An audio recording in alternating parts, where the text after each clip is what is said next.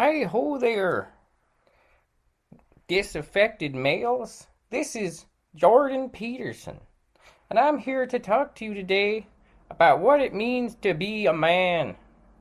Sometimes, when you're a man, you gotta stand up for what you know is right. And, and one of those things that you know is right is masturbating to skinny women. You shouldn't have to masturbate to fat women just because the internet says you have to. Me personally, I'm against masturbation, but if you're gonna masturbate, you should make sure it's to a woman who looks like what you want a woman to look like. You know, the standard beauty types that that are, you know, uh dictated by our biological needs for skinny women. It now you may ask yourself, Jordan Peterson, come on, man. Don't you think you're wasting everybody's time by complaining about changing beauty standards? Well, no, I don't, because as we all know, fat women, uh, that's just bringing you one step closer to a lazy, sedentary lifestyle where you lose your masculinity. As we all know, fa- fat women, they, uh, they, uh, they're a lot they're a lot more controlling than the skinny women because the skinny women are hungry all the time. So you as a man can more easily control them. But the fat ladies, they're they're full of energy from the food eating, and they could easily knock you over. Like look at me, I'm a tall, skinny man. A fat woman could easily push me to the ground and, and take all my uh all my all my lunch money. And I need my lunch money. I, I need it because I need to buy a good lunch for my masculine growing body. So, so I, I think that everyone should stop being mean to me on the Twitter. Just because I said what we're all thinking, which is that fat women could easily knock a grown man to the ground and, and beat him up. And, you know, that's not what we want. As the masculine men, we, we want to be the ones who can knock a woman down and, and, and take their, their lunch money uh, and, and go to Subway with it. And besides, when you knock a skinny woman down, you're doing them a favor because you're, you're helping them to stay skinny. But a fat woman, when she knocks a man down, she's just establishing that, you know, postmodern Marxism over your body. And, you know, as, as a masculine man, y- you don't need that. So please, I'm Jordan Peterson uh, please buy my new book um, called Please Don't Knock Me Over, Fat Lady. Uh, I'm a man. Thank you for listening to Jordan Peterson. Uh, remember, it's it's always better to be a man.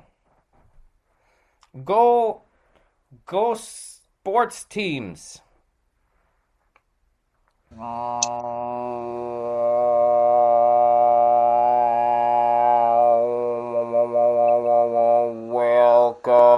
to the show.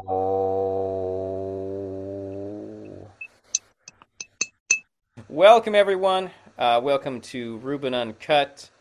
I am here uh, once again with my uh, with my good friend Ryan Lubin, uh, communist business owner and uh, and friend of the show. Uh, welcome back, good sir. Thank you. It's good to be here. It's uh, it is a pleasure to have you here.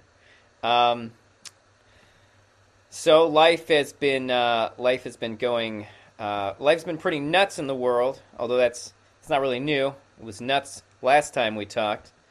Um, you recently uh, you recently sent me a video um, called "Dissecting the uh, the Manoverse from uh, FD Signifier, who I've seen a couple of his videos, and honestly, he seems like a pretty cool guy. Um, yeah, I like him a lot. I think he does some really concise work. Agreed. Um, so basically, um, what the video, and like I said, I haven't gotten to see all of it yet, but what the video breaks down to is uh, straight white men are not okay.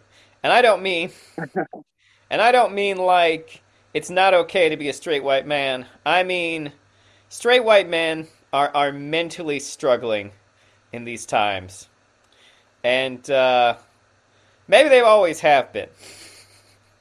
I think I think that the you know the patriarchy has affected them to such a degree that uh, they are you know really really struggling and and actually the suicide numbers would uh, would validate that because it's something like 60 or 70 percent of suicides are white males in, in the country you know? So i think that's pretty interesting. So i mean it's definitely been my experience coming from a small town where it was devastated by late capitalism and you know um, gm left and uh, you know uh, all the steel mills left uh, the warren and youngstown area and um, just decimated the population basically. You know what i mean? And then it was gas stations and circle k's and uh, giant eagles and mcdonald's to work at. And then people who had high skill trade jobs before all of a sudden were forced into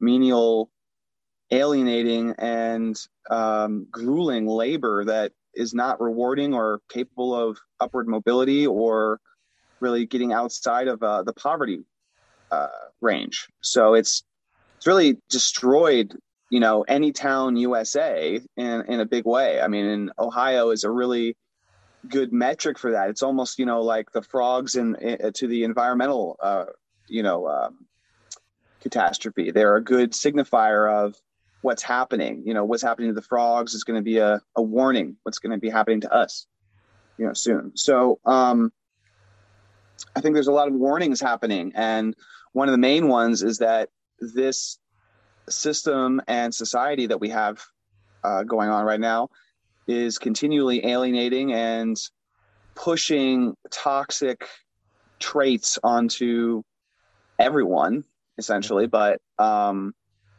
especially onto uh, white males at this time. And that is causing a serious uh, so serious uh, situation you know what i mean? And that's manifesting as mass shootings and bullying and uh, all the rise of fascism and the alt right you know it's a it's a clear metric for what's oh, yeah. happening. There's definitely a feeling that the the alt right is taking advantage of the alienation of white men and like I will say that the it did like it the video struck me a chord, struck a chord with me. Um, the video is largely about um, edge lords specifically, and like the thing is is that like I don't so I don't really think of myself as an edge lord, although many people have told me they find my humor uh, that I do as a comedian quite quite edgy. Um, but um, but the thing is is that I definitely remember being a semi alienated white teenager.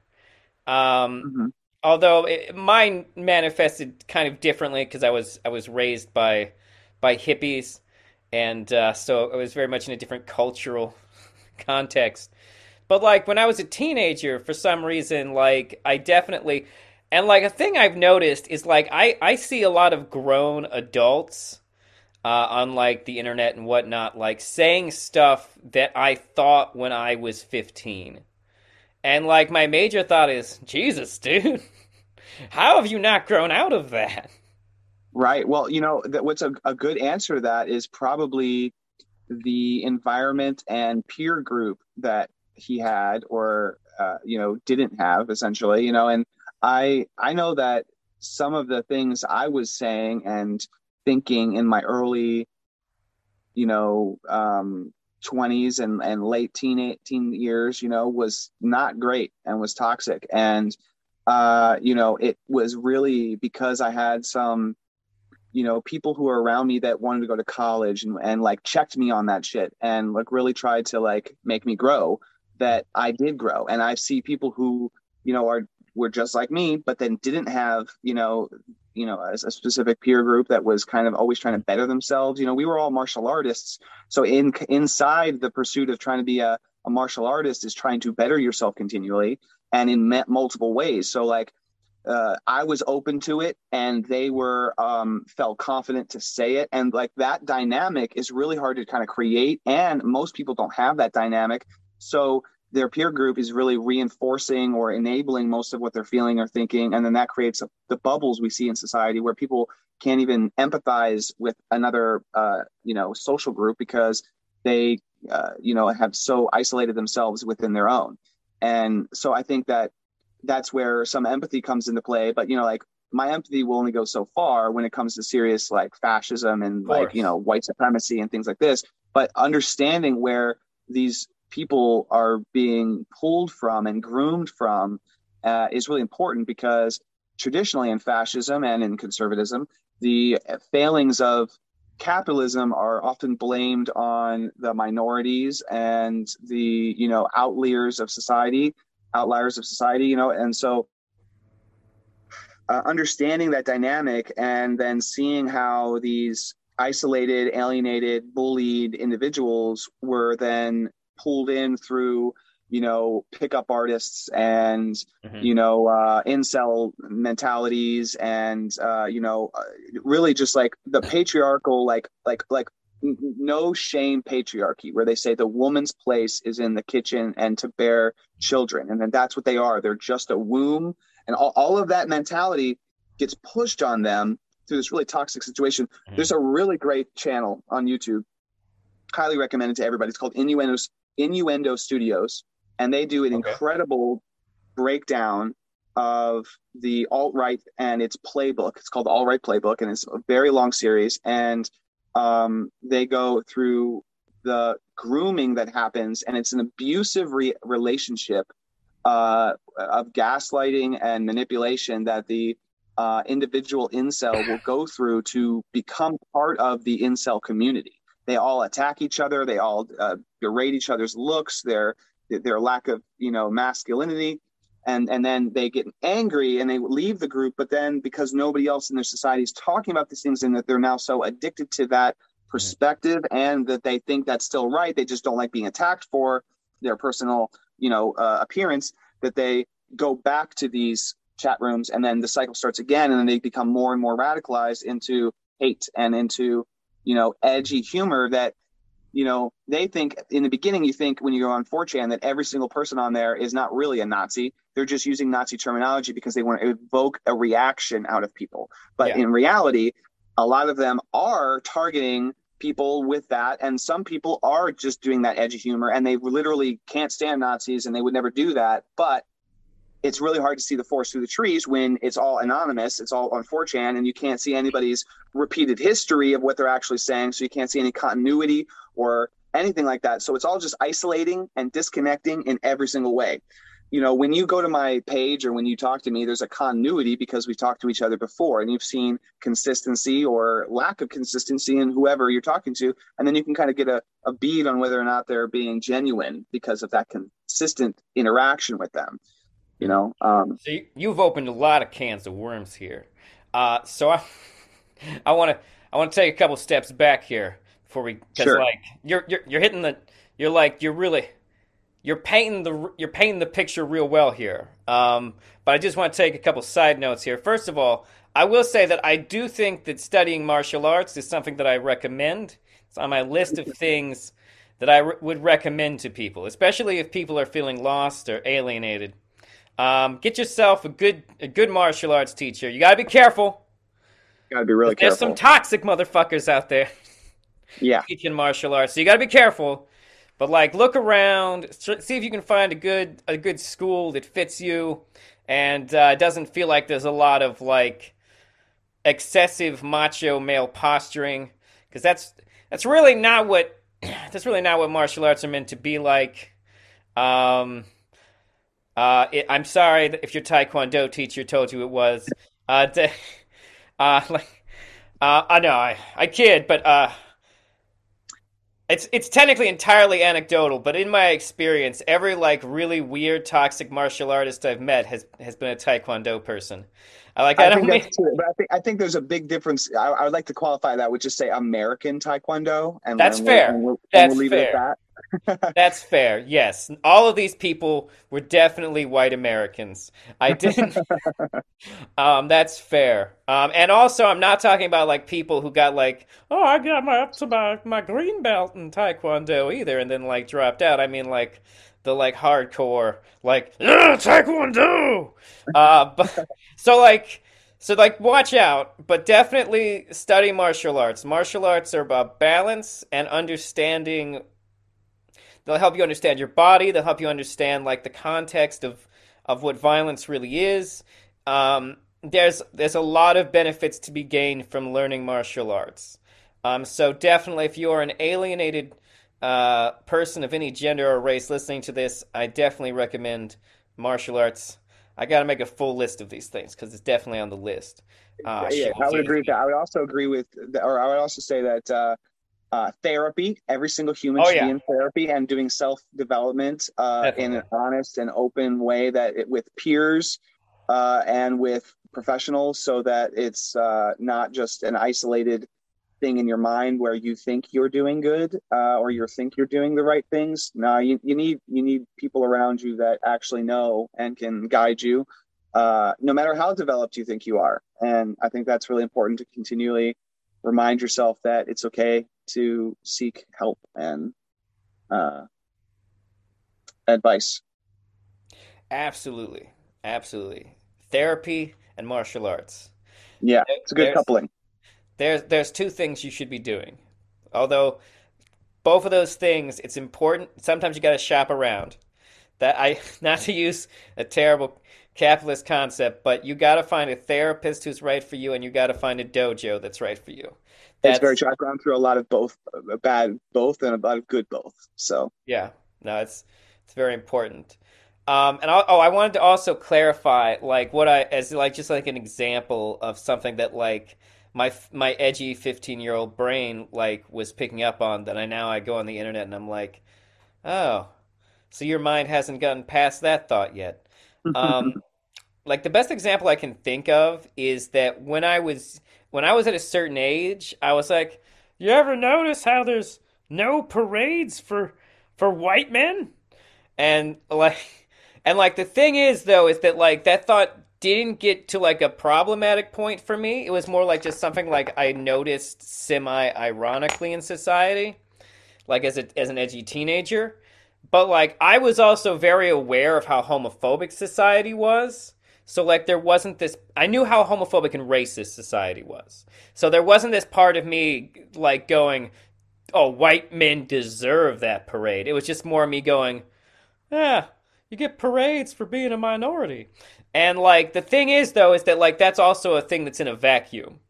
Like right. that thought is in a vacuum. Like until you have like context. Well, gay pride parades exist because they help to establish the fact that they help people not be afraid in society. They're about project they're about projecting your existence into society and making sure that um, it makes it harder for you to be oppressed by society because it makes society acknowledge you.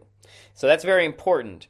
Um, yeah. And the same thing for any type of um, like a, a, any type of Black Pride thing, like uh, G- June nineteenth, uh, Juneteenth, or mm-hmm. like um, uh, Martin Luther King Day. All these things they they exist for very important reasons, and because they help establish those people as part of society when they have been people who are frequently uh, pushed to the margins of society. And that's well, I think you make a really good point, and and, it, and it's like, you know, there's a huge difference between white power and black power. You know what I mean? Like there the connotations are one is just like trying to take back their own individual strength and pride and power and the other one wants to dominate and kill everyone else that doesn't look like them. There's completely different meanings to that. But yeah. uh and like, you know, I, I, I understand what you were saying about like that whole concept. I, I, I definitely had kind of similar thoughts, not about a parade per se, but about something like that. You know what I mean? Like, um, even like, be like, I, I think I even said it like when I was like really young. I was like, because there's a black, there's BET, right? There's no wet wet you know what i mean and then and then white and entertainment tv right and then my friend was like yeah that's every other channel and i was like oh that's a really good point okay cool no, yeah, i get it i get it now you know what i mean because and that is like that is the thing though is that like yeah. people don't understand is that for a long time white people have dominated the mainstream culture right. so mainstream culture for the longest period of time has been influenced by uh, white thought. And the truth of the matter is that when you are like in this default position, you don't self-identify yourself. Right. Because you don't have the self-identifier in your mind because no one's told you to have it. Right. And so white people like can't see the forest through the trees of, of culture. And they don't like all our holiday most of our holidays are for are for white men. Most of our parades are for white men. And we just don't like point out be like yeah this is a white man parade. It's like yeah, no, and, and we're so we're, we're very you know it's like the conservatives are trying to conserve that hegemonic power. They are trying to conserve the white dominant white christian dominance. You know what i mean? And like it, it, they're very blatant about it but a lot of them don't use that specific terminology but some of them very much so do. You know what i mean? So it's like and then they oh, don't definitely. mind aligning themselves with each other or rubbing elbows with each other or mm-hmm. making sure that they fund each other. Like all that's very clear. You know what i mean? Once you get out of that hegemonic like you know programming where it's just like this is the this is the bias of my culture you know it's like oh well you know like you know america's the best country and like we're the we're the, the the best you know what i mean? And like that whole like i remember thinking that when i was a kid you know what i mean? And then like there's a point where it's like well wait a minute. Imagine i walked into a school and was just like i'm the best. And i was just like how would that make every other country and every other person feel? You know what i mean? And it's like extremely just arrogant and it's exactly you're, you know you're, uh you're setting the, yourself up in a way uh, yeah. You're setting yourself up for other people to be like, that guy's a dick. But yeah. like the weird thing is, is that like the American justification for it is, well, I'm not being a dick if it's true. And it's like, that's like it's, it's just like, no. That's like first of all, people have very loose understanding of things that are true, and like it's like it's like what uh, Socrates says. Um, there's uh, knowing you don't know anything, not knowing you don't know anything, and uh, n- knowing you don't know anything. Uh, so like the true the true the true knowledge is knowing that you don't know everything. Um, and if you if you think you know everything, you're just setting yourself up to be in a position where you can't learn. Um, and we've become we've I, and like the thing about learning is that learning is simultaneously the thing that makes humans as powerful as we are, but we're also afraid of it. Yes, because, because oh, go ahead. I'm sorry. Because we associate learning with we associate learning with brainwashing, and that's fair on a certain level because learning and brainwashing run off the same mechanisms in your mind. Like but the truth is, is that brainwashing is just when people are teaching you things to influence your behavior. And some learning is meant to influence your behavior. Like we we doubt we seem to have lost sight of the fact that in society, like a certain amount of learning, like you have to learn some type of level of morality. Like morality is something that is taught. We like people believe that morality is somehow inherent and the fact of the matter is, is that, it, like, even no matter what side of the argument you're on here, like, if you believe that morality is inherent, that would be implying, well, if morality was inherent, A, morals wouldn't change, and they do. Like, over history, people get better understandings of how to treat each other. But also, if morality was inherent, God wouldn't have had to write it down. If you like if if that's where you believe morality comes from, then it can't be inherent because God had to write it down for you. You know, I just watched the George Carlin uh, documentary that they just produced on HBO Max. Oh, yeah, uh, Judd Apatow did it. did you see it? I have not, but my dad's been like, "You need to watch this." It was so good, and especially the last like ten minutes of it because the editing they really they throw everything that's happening now over his words and, and in a in a very good way, and it was just like mm-hmm. yes you know and one of the things he said was um uh basically about what you were just saying um and now it's gone um what were you just saying um shit uh, i was talking about uh oh no it's been replaced by thoughts of george carlin uh I know. um, but before we were talking, essentially, what were we talking about? Okay, um, forest through the trees. Um, this is why I need a sidekick, someone to sit in the side and be like, That's "You so guys been funny. talking about this." Uh, Right. Uh, well, we were talking about okay. It definitely was something that George Carlin was saying, which was basically that society and um, fuck, Oh. it's all gone. brainwashing and education are technically things that are connected, and we need Okay, and like to a certain extent, you do have to teach morality because it's not inherent. That's right, what- got it. I know what you were saying now. Okay, great. So it's like, so if God gave, he he was basically saying that God gave us all a list of rules, but he gave, he gave the the Christians, or he gave the Americans, um, thirteen in the Bill of Rights, and then he gave the like the Germans twenty nine, and he gave the Swiss six. And he's like, he's like, what other reason would it be that God would give everybody a different number other than just it was written by people who were trying to control another group of people?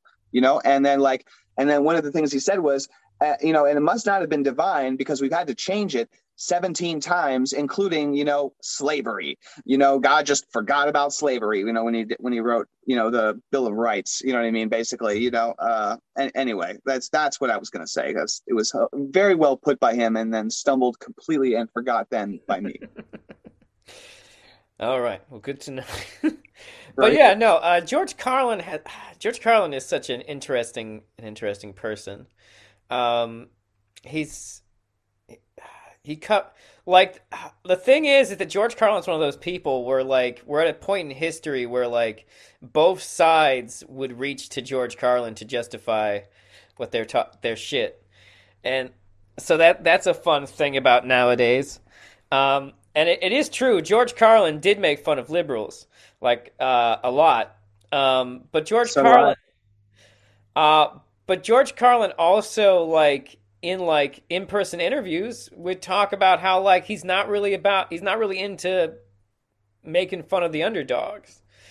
Like he said, he says, yeah. Um, there's a great interview. It's with Larry King, and they're talking about Andrew Dice Clay. And basically, George Carlin's like, it's like I would defend George. I would defer, uh, defend uh, Andrew Dice Clay's right to say whatever he wants, but I do think that maybe he should think about the fact that the these these groups of people he likes to make fun of um, are the underdogs, um, it, are people I see like as underdogs in our society. Um, and he's just talking about women and minorities and, and homosexuals, and he's like, he's like, I don't, he's like, I don't think there's any reason to attack these people. And and, and I'm once again, I am paraphrasing him terribly here myself, but um, Sure. it's a great clip uh, to look up. But like the truth is, is that he did make fun of like all the all the the liberal stuff too, and like uh, he even made fun of uh, PC culture and whatnot. Although I will say that some of his material I do think has caused um, some of his material causes uh, not everything he says is accurate because you know he did a lot of cocaine.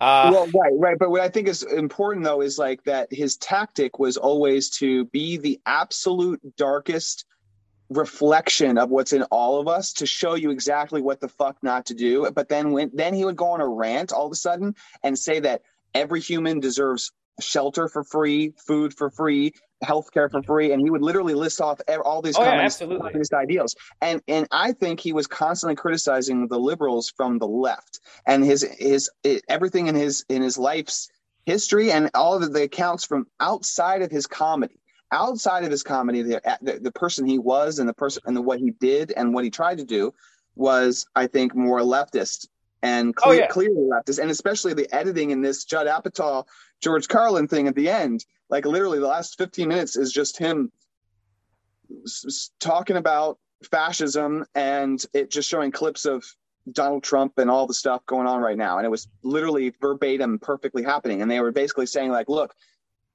nobody, no other comedian continually keeps coming up as being relevant 20 years, 30 years later than George Carlin. Nobody's sharing a Seinfeld bit from 1992 uh, that's not relevant anymore because it was topical and nothing to do with the actual function of human minds.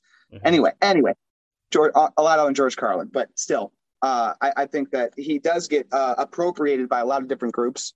Oh yeah, and I'm I'm going to be sitting here like, and, and and the communists love to have him. You know, I'm not going to be like just like immediately say I, that like yes, but I think you know. some of the confusion is is that like a lot of his humor and rhetoric comes from like a very like it I would say that George Carlin is a big picture person and not a little picture person because if you look at like the things he's saying about like everyday people in everyday life, it comes across as like very anti-empathetic. But then when he says exactly like you're talking about how like when he's talking about people's needs as like the bigger picture, um, the image he's portraying is a very empathetic one. And like he makes lots of jokes that like we would say like seem very edgy or lacking in empathy. Like um, like like his baby on board uh, bumper stickers uh, bit about like why shouldn't I have to drive safer because you've got a because you've got a kid in your car or whatnot, um, which is which is which is very like dark and edgy joke about people uh, deserving to have their cars go off the road for being so self-involved. Um, of course, it's all a joke, and that's not even why baby on board stickers exist. But you know, like edge lords are gonna hit. Getting back to the edge lords thing, like the problem is, is that edge lords, edge lords take away the non empathy uh, from things, and will t- and don't understand the don't understand satire or the purpose right. of satire or irony for that matter. Like, um, like that's sort of that's like like it's talking about in that video you sent me. Um, a great example is Fight Club.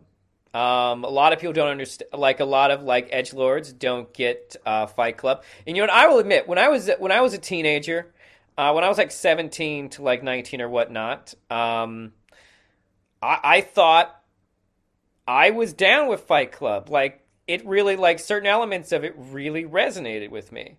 And like at, and like back then like my statement even like what someone would say like and then like the whole point is revolution doesn't work and I was like, well, "What are you talking about? They blew up the credit card companies. They won." And, but like but like the thing is is that like um most of what Tyler Durden's doing is really a is is more of an appeal to primalism, and primalism isn't necessarily um, a productive. Uh, is not necessarily a productive, uh, productive takeaway for for human beings to function in a modern society. Yeah, it's pretty funny that Chuck Palahniuk, you know, the writer of Fight Club, has been very vocal ever since the alt right tried to take on Tyler Durden. And he's like, "This was a warning, you idiots!" Like, no, like, you know what I mean? Like, he was very clear about it, you know, which yeah. I I appreciate. I appreciate when there's no subtlety. It's like, no, that's not what it's about. You know what I mean? Like when the creators of the Matrix were like, "Stop saying red pill as if it means to go to the right." Like, yeah, like, you know, he's like, they, they were they were saying that uh, this is actually a trans story. You know what I mean? And always was. You know what I mean? And like that's yeah. that's really I, interesting. You know? Um, yeah, no, I, I, I, think the reason people reject the uh, the the Matrix sequels is because the purpose of the Matrix was to deconstruct uh, binary thinking and morality, um, and a lot of people bought heavily into the binary thinking and morality that's presented to us in the first movie. And so as the movies come out and like they start to deconstruct the the black and whiteness of the moral conflict at the root of the story, um, that I think that lost people. I agree with you, and, and I, I, actually just watched a really good video essay a couple weeks ago about um, the about Harry Potter actually and how it's really toxic. Like I, I mean, like of course there's actually uh, uh, a, a, clear toxic toxicity in it, but there's also subtle toxicity in it about where you know like and a, the actions aren't bad, people are bad, right? And there are clear okay, so like if Harry does an action, it's totally fine, but if Malfoy does the same action, it's bad because he's the bad guy. So and oh. it's like oh. there's these very like oh uh, like you're on team Slytherin you're bad you're on team Gryffindor you're good and like that's that's it. So if a Gryffindor does it it's fine. If if Dumbledore does it it's fine. If say like in the first book and first movie uh, Hagrid decides that he's going to literally maim and torture a Muggle because he doesn't like him and he's got power and wants to like literally disfigure him and leave it on him to where they had to go get a surgeon to take it off, you know, the the the, the pigtail off of Dudley, you know. Oh, that right. is he later he in later movies that would have been like you go to fucking Azkaban for that. You know what I mean? But it's funny and everyone's laughing about it because we don't like the Dursleys because they're the bad people. So the, and it's a really really great essay about there's no good uh actions or bad actions in Harry Potter. There are just good and bad people, which really does not show uh, a, a, ve- the real nuance of the world. You know? Oh God, that's a very like. Wait, has has has is is J.K. Rowling secretly a Christian nationalist? Did She J- basically she she basically have- is. A, she- I mean, she's a TERF, you know, for sure. Yeah, you she's know what I definitely mean? TERF, but like what you're describing to me sounds like the type of morality practiced in like. uh Have you ever seen the documentary The Family or or read the book?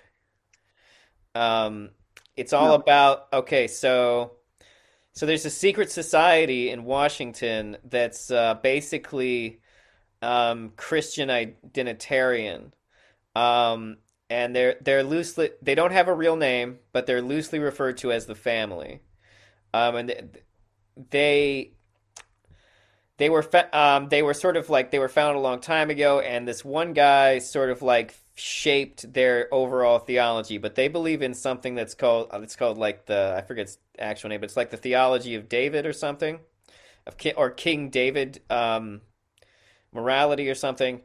But basically, they really harp on the concept that when King David did something, it wasn't bad because he was chosen. Right. So, like, if someone is chosen by God, it doesn't matter what they do. Like, they can, like, they're, like, they, they can have sex with kids, they can kill other people's, they can cheat on people's wives, um, whatever. That's that's what they they basically believe. Like, and in the documentary, there's this part where, like, one of the guys in their group finds out that, um, a senator uh, is having sex with his wife. Like his wife is having an affair with this senator.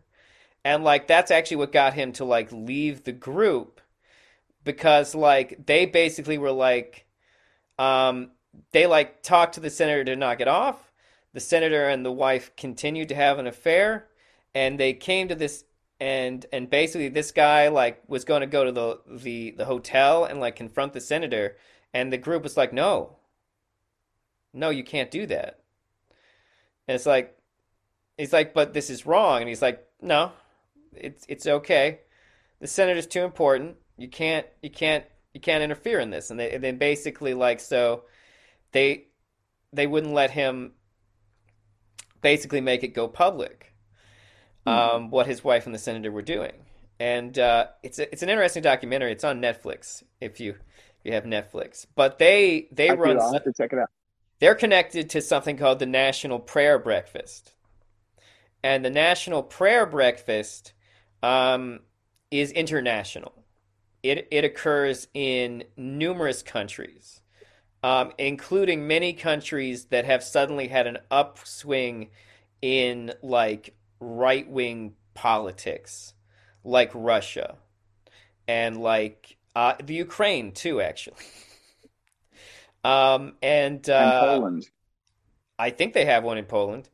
Uh, I and Uganda and um, I think Brazil. They're all they're all over the place, and they're basically just um, lobbyist meetings. Like the idea is, it's a prayer breakfast to get politicians in rooms of lobbyists at an event that is not considered a lobbying event. So that's essentially what it's for. And every American president has gone to these um, as well. Yeah, I'm gonna. I, I wanna. I wanna run for a public office on the on the thing called defund politicians. It's not a bad idea. No, Um, but I was I was gonna say one thing though that J.K. Rowling is for sure that. I mean, she is a white British boomer. You know what I mean? Literally. And uh, that's really all you need to just know, I guess. But Mm-hmm. uh, I wanted to go back and touch back on learning though for a minute. I wanted to talk Okay. about learning and and uh, what I think prevents white men and other people from learning more so than a fear of brainwashing. Because I, I kind of put a feather in my hat on that one when you said that because I wanted to discuss it. okay. But um, but we went a lot of different topics, so I went. But I wanted to circle back. totally. so- I think that in our society and also in the world, there is a phenomena that's that happens to us socially, uh, psychologically, and that is there is a fear of failure, right? And that fear of failure comes from a fear of being labeled socially as that failure because of how much that happens and how regularly that happens. And in fact, we need to change the dynamics of how we perceive fear and uh, failure, I should say, uh, because failure is so important. Failure is one of the most important things, but we are afraid of it. And it's actually ostracized and demonized, but it's literally how growth happens. So, growth, the, the literal pathway for growth, is demonized and ostracized and counterculture. And that is why so little growth happens outside of serious, uh, you know, isolation or serious, you know, like uh, support from a, a, a very unique support system. You know what I mean? That has those kind of mentalities and I- I- ideals active within themselves that they're implementing every day. And so, you know, like I, I said before, you know, uh, if you were at a baseball game and there's, you know, hundred thousand people there, or fifty thousand, however many people fit in a, in a stadium, you know, hundreds of thousands or, or tens of thousands, I should say, uh, and you trip on a step that's broken or or damaged or whatever, and you fall, you just taught more people and once than a teacher gets to teach in their like whole lifetime most of the time you know? And you did that and instead of laughing at you they should have empathy and go like oh look he just showed us a dangerous step in the road that we should be careful of. Thank you so much. Are you okay? Thank you so much for also for showing me that but like are you okay? You know and like imagine that world. Imagine that world for just a minute. So that world actually is interesting because a thing I I had I had heard about some study and who knows where I heard about it because you know your brain turns to mush as it's filled with facts. no, uh, but uh, essentially indicated that people who laugh at other people's mistakes are less likely to learn from that person's mistakes. So basically, the, the when you feel Schadenfreude, it's your brain not learning from other people's mistakes. Because your if your first response is to go, "Ha, they fell," it's not, "Oh, I better be careful on those steps." So like people who have an empathetic response are going to go, "Oh, the steps are slippery. Better be careful myself. Hope that guy's okay." I wouldn't want that to happen to me. But if you ex- experience like the Schadenfreude, hold on one second. All right, sorry for the interruption, listeners. Uh, but uh, I have totally dera- that did totally derail my train of thought. But that's okay because we're still here today, uh, talking about uh, the alienation uh, that's apparently going. The the problem with alienation in our society and uh, disaffected white males. They're a problem for themselves mostly. But also that the um the same things that they're feeling that uh other people have been feeling also Yeah. it's just that they're not responding in the same way which is very interesting also but going back a little bit to growth and failure and uh identity if you will um i think that the the biggest issue that we have is an indoctrination to a specific perception and uh, role dynamics and a set of norms, social norms of what is normal, what is appropriate, what is the meaning of life, the goal of life, the what is a good person what is a bad person you know? That whole uh, really uh, framework in which it's you know the, the a lot of people in, in the in the country in the world view through you know? So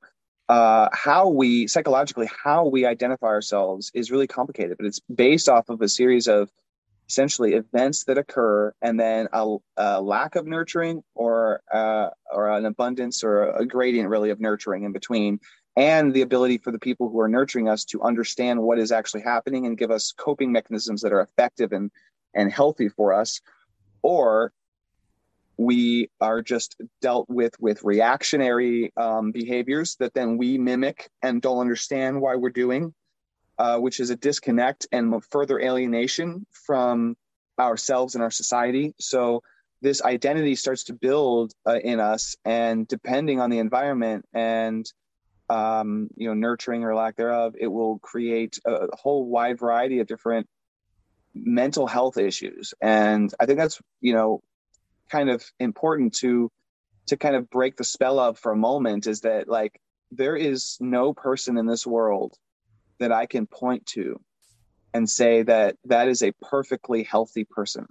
That that is the person that is perfectly mentally healthy, perfectly physically healthy, or perfectly socially, you know, appropriate, or you know, like always did the right thing or does the right thing. And I think that that that harsh, uh, non-nuanced approach to looking at people and ourselves is causing further alienation. So, like, we have the alienation that's present in capitalism already, which has been documented for literally two or three hundred years in uh, you know by economicists and like you know social uh, uh, you know um, a- analyzers and socialists and uh, I mean I'm sorry um, sociologists and psychologists and uh, also socialists because of their you know a material analysis but uh, still um, what, what I'm saying is that this alienation from capitalism is then perpetuated by our alienation from our own psychology and our and own and having our own time to explore our own mind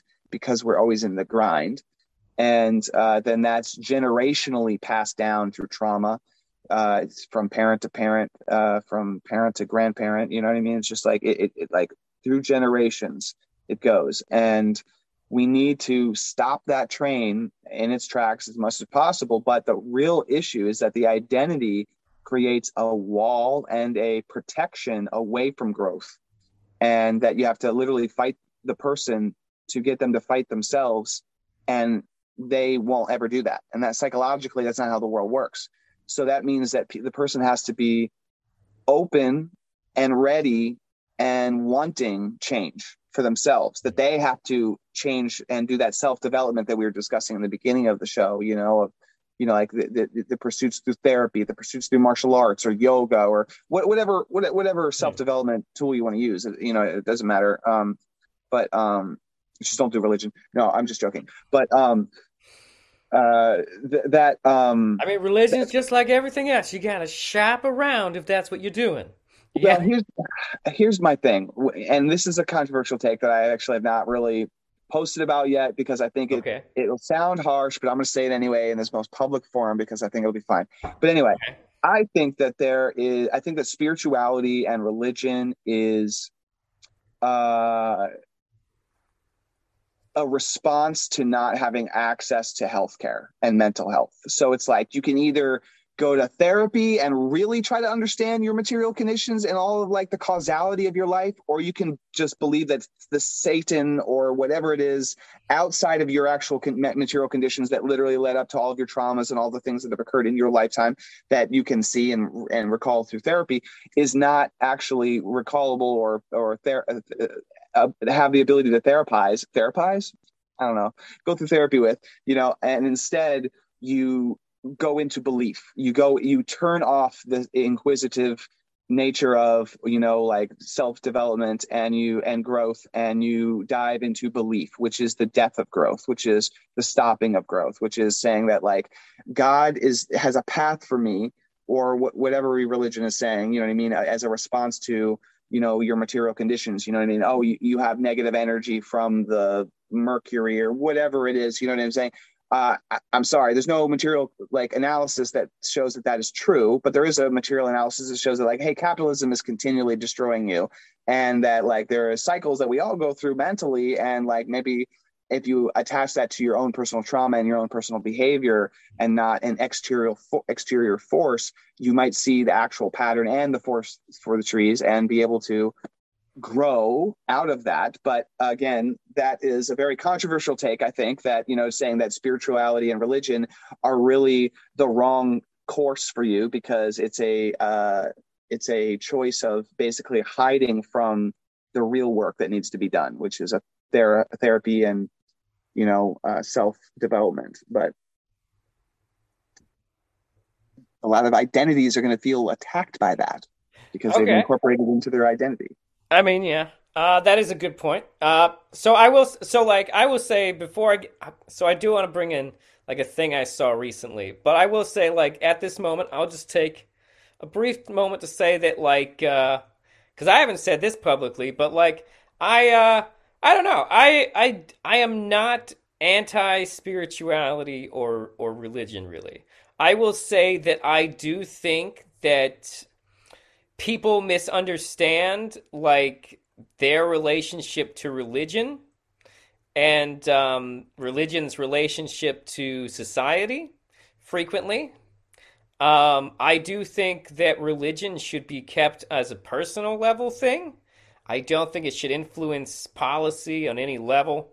That's uh, problematic for any society that's going to exist with multiple religions in it. Um, secularism, I think, actually protects uh, people's religious beliefs, um, not the other way around. Um, religion is also um, the fact of the matter is the religion itself is just another form of government that uh, is rightfully restricted in a free society to something that interacts with you on a personal level. Um, but that's a whole other conversation about what I consider government to be. Um, but I do believe that there's something about human beings that are drawn to some level of spirituality.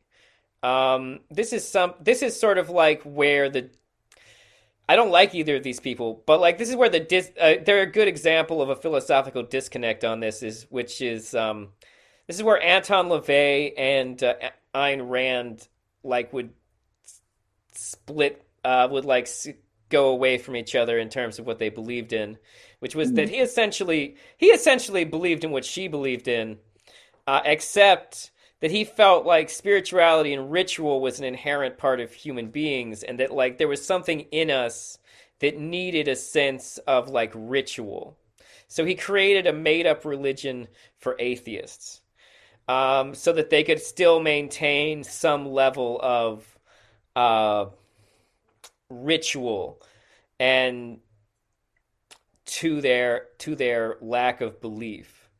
Um, and and well, I disagree with him on a lot of things because he was uh was a pathological liar and a, and probably a and probably a little racist, um, just based on like the fact that he he cited Ragnar Redbeard as one of his like uh, influences on his writing.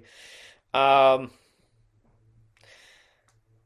but uh, but I kind of think that there is something in human beings that, uh, and maybe not all human beings, maybe it's something that like gets passed around genetically, and we just haven't figured it out yet. But I do think that there is some thing in people that it does draw them to that. And I will say that there are some people who like I think need religion. Like sometimes you meet people where it's like, well, you are just like like thank God there's a religion to keep Dennis Prager from raping people. Because Dennis Prager, Dennis Prager has said numerous times if there wasn't a religion, yeah, yes, people would be out there raping. Which means that clearly, if there wasn't a religion, Dennis Prager would be out there raping people. Right. Well, he's a very uh, interesting character in a lot of ways, but but uh, well, let me let me say I don't need religion to tell me not trouble. to rape let, people. Let me get into more trouble by revealing Oh, what? I'm sorry. What'd you say? I said I don't need religion to tell me not to rape people, but apparently right. he does. Right. Well, let me get myself into more trouble by exposing more of my controversial thoughts in response to what you said. Um, so here's my thing. Uh, I, I have no problem with ritual. I, I don't think there's any problem with it. There's a lot of rituals that I think we all do that are really healthy, like brushing my teeth. You know what I mean? Like it's a good ritual. I, you know what I mean? Like, and it becomes a ritual, becomes a habit. You know what I mean? Like even with my son, you know what I mean? When we brush his teeth, we all we sing up a uh, brush your teeth song. You know what I mean? And and, and you know it helps with how long he does it for. You know what I mean? Which is important. You know what I mean? But it also uh, makes it part of the family and makes it so that you know he knows this is what we all do and that this is normal. This is we're normalizing, you know, uh, brushing your teeth, right? So I think that's uh, really part a crucial part of human programming and, and human bonding and human um, social life, which is really what our number one uh, like trait is really is social bonding and social uh, co- cohesion because th- that's the reason we're able to make it out of really the cycle of nature in a lot of ways. And, and what i mean by that is you know we don't have to be in the same hunter gatherer situations or or not even hunter gatherer but it's just like you know like constantly live off of what we've killed that day. And you know what i mean? Just be in that cycle of nature that way. We're outside of it in a lot of ways. And um uh, that's we got there because of our cooperation because we don't have the strongest legs and the strongest arms and the strongest claws and you know teeth. We're not the fastest runners the best swimmers. We are the best talkers and thinkers. Uh, apparently we got good lungs. And we got good lungs right? So um, w- what i think is important to in that is understanding that cooperation is at the core of our strength and and and and society and like social like togetherness is at the core of our uh, our like strength but also of our being you know? And uh if you want to talk about evolution you know we evolved to for those traits you know what i mean? Or mm-hmm. not necessarily for but to have those traits. I don't want to say for as it makes it sound like it was intentional or or or meaning uh like is behind it and i don't i don't believe that. But anyway um so this this trait of wanting to have a social cohesion. So that means we all share the same mental image of what's you know who we are how the society sees us and how we see ourselves. And when you look at uh, hunter-gatherer tribes that exist today and the aborigines their sense of self is so much more secure. They don't have the same issues socially that we do. They don't have you know um, uh, like depression in the same ways. They don't have you know like uh, uh, identity crisis and suicide, and they in, in, a lot of situations they don't have murder and rape and serial killers and like all these other psychological traits that are coming from this alienation from having a disconnect from our society. So. Uh, one could argue that our societies are too large, but I don't think that's true. I think it's just how they're organized is the issue, and how we focus and on the individual in a, in the way we do. And not saying we shouldn't have individualistic ideal uh, ideals involved, but understanding the relationship of the individual to the community is super important.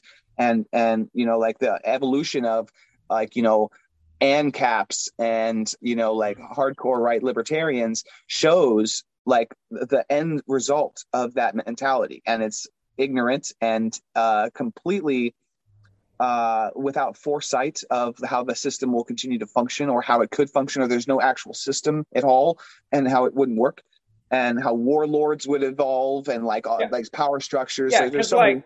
how would you possibly transition into an ant capitalism? Because like can't. you'd have like because there'd because ha- even with ant capitalism, there'd have to be like a redistribution phase.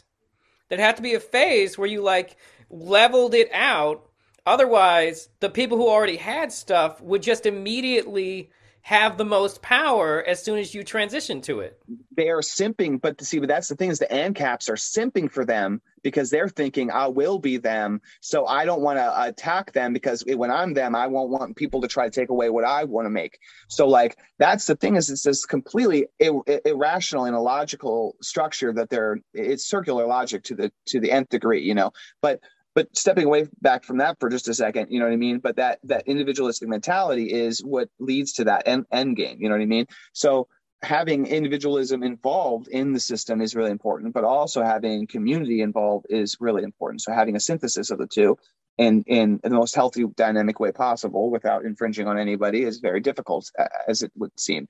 So you know uh, that though is at the core of our need to socially gather and then that need to socially gather was corrupted and used by the powerful in many ways including religion including uh, you know other forms of spirituality that didn't solidify into an organized religion but was still a, a word of mouth organized like uh, hegemony that was created that was then just the normal you know what i mean? This is the normal world we live in. And so my thing is is la- is not the organizations or the uh like you know like wondering about the world you know what i mean? Or about what could be also inside or outside or whatever you want to call it the world. You know my, the thing is is that we are we have shown for 200 years that there is a way to think that produces something that is repeatable and uh and, and um uh provable you know what i mean to a to a big degree you know what i mean? And that methodology uh, is what continually shows us the the more uh, more and more a truly um, uh, what's the word I'm looking for? Um, unbiased perspective on what is happening you know what i mean and the and the more we go into the other direction is the more we're into a biased perspective and it does not produce anything rational about our world. It does not tell us how plant life happens or how how to plant things or how those that, that works how our body works how to heal our body it does in fact it always produces the wrong answer like bloodletting or leeches or you know like s- sage or like you know even though sage can kill bacteria in the air which is really cool we don't call them demons anymore we call them bacteria and we understand that because of science you know what i mean so like I think that's really interesting that they understood that, though. You know what I mean? I think there's a really interesting dynamic that happens. You know, what's interesting is that what's interesting is that through history we can see um, that essentially, like anyone who gains a certain level of power will have at least an interest in science for their own self promotion, and there there actually are numerous points in history where the church was essentially the source of all science. Yeah. Um, which is interesting. But that is also worth noting, though, is that at those points, churches were very different than they are now, because at those points, churches were essentially the state. Yeah, exactly. And that that's what we were rebelling against in the our in our Revolutionary War, which is so funny that 200 years later we're trying to create a theocracy now on the conservative side. But if you're really trying to conserve what this nation was about, it was against the church having control.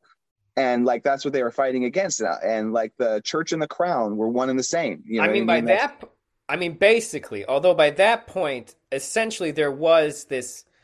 And by that point, monarchy had kind of become the state, and like religion was more like an arm of the state. Right, but uh, mon- but their monarchs were godly appointed. You know yeah, what I mean? So well, I mean that's deeply, that's how they justified it. Well, right, but that's that's what I'm saying. Well, right, they weren't, but I'm saying that that's what the but, the propaganda was. But that's what I'm saying is it deeply entrenched in still godliness and religion and like you know enforced by that. You know, which is why it's the same shit with this. uh Which is why it's the same shit as this like invisible hand of the market crap. Because like essentially, it's literally it's all just an argument for like oh, well, obviously they should be in charge because they already own all the stuff. Right. Well, they're trying. I mean, Google and Amazon are trying to buy up towns and and literally oh, own yeah. everything. It's going to be like the coal oh, corporations. Towns. Corporations you know, have bought up towns for years. Like Monsanto has a town. Yeah, no, I mean I, absolutely, but I mean like Google wants to only populate it with its workers. You know what I mean? And and then they'll own the, all the houses. They'll own the general store. It's, it's like the uh, the coal miner towns in West yeah. Virginia that they rebelled against. You know, the original rednecks. Uh, Corporations are governments. Yeah, well, like the, that's the thing. Like like a, a totalitarian future. Like if you really want to lay that out to someone, what that would look like is, it's like, oh well, you know how like when you go to your job and every and like they control everything you do there and you have to always play by the job's rules well it'd look like that except it keeps going when you go home right and like that's it, it's it's so weird to me that people who are so anti-state are so quick to like buy into corporations. And like inconsistently too. Like they well that's because it's not a, a cohesive uh like uh, worldview. It, it's talking points and rhetoric that oh, has absolutely. been programmed into them and, and it's not actually like a system on paper that they can see continually functioning and and like you know like how it how there's like it's working. It's an it's a it's a self sustaining model. You know what I mean? It's not. It's not self. That's why it has to be bailed out all the time, all the yeah. time from every direction. Like eh, they don't understand that capitalism is just the long war to see who gets to be in charge of things. Like that's that's really what it is. It's just it's just a cold trade war. Yeah. It just goes on until somebody owns everything. Planet Starbucks. Yeah. Jeff to go back to Fight Club. Jeff Bezos going to buy the moon. Uh, yeah. Well, uh, let's see what China has to say about that, and then let's see what World War Three looks like. I mean, could it be a proxy war on the moon? Well, here's that Space Force. Space Force was a good show. I'll say that though. But um, what, I, what I was going to say though is that like China though China does this thing where instead of raging war against everything, what they're doing is they, they're coming to like like uh, Afghanistan right now, right? They're coming to what we left in shambles, and they're coming and saying, "Hey, you want us to build new roads and new lights and schools and everything like that? We, you know, we'll build it, and all we want is like you know twenty five percent back of your of all of your wealth. You know what I mean? Just twenty five percent." And they're like, you mean you don't want to bomb us or make us not have, you know, uh, sex slaves and stop the child trafficking and all that stuff? And, they, and they're like, no, we don't care about that.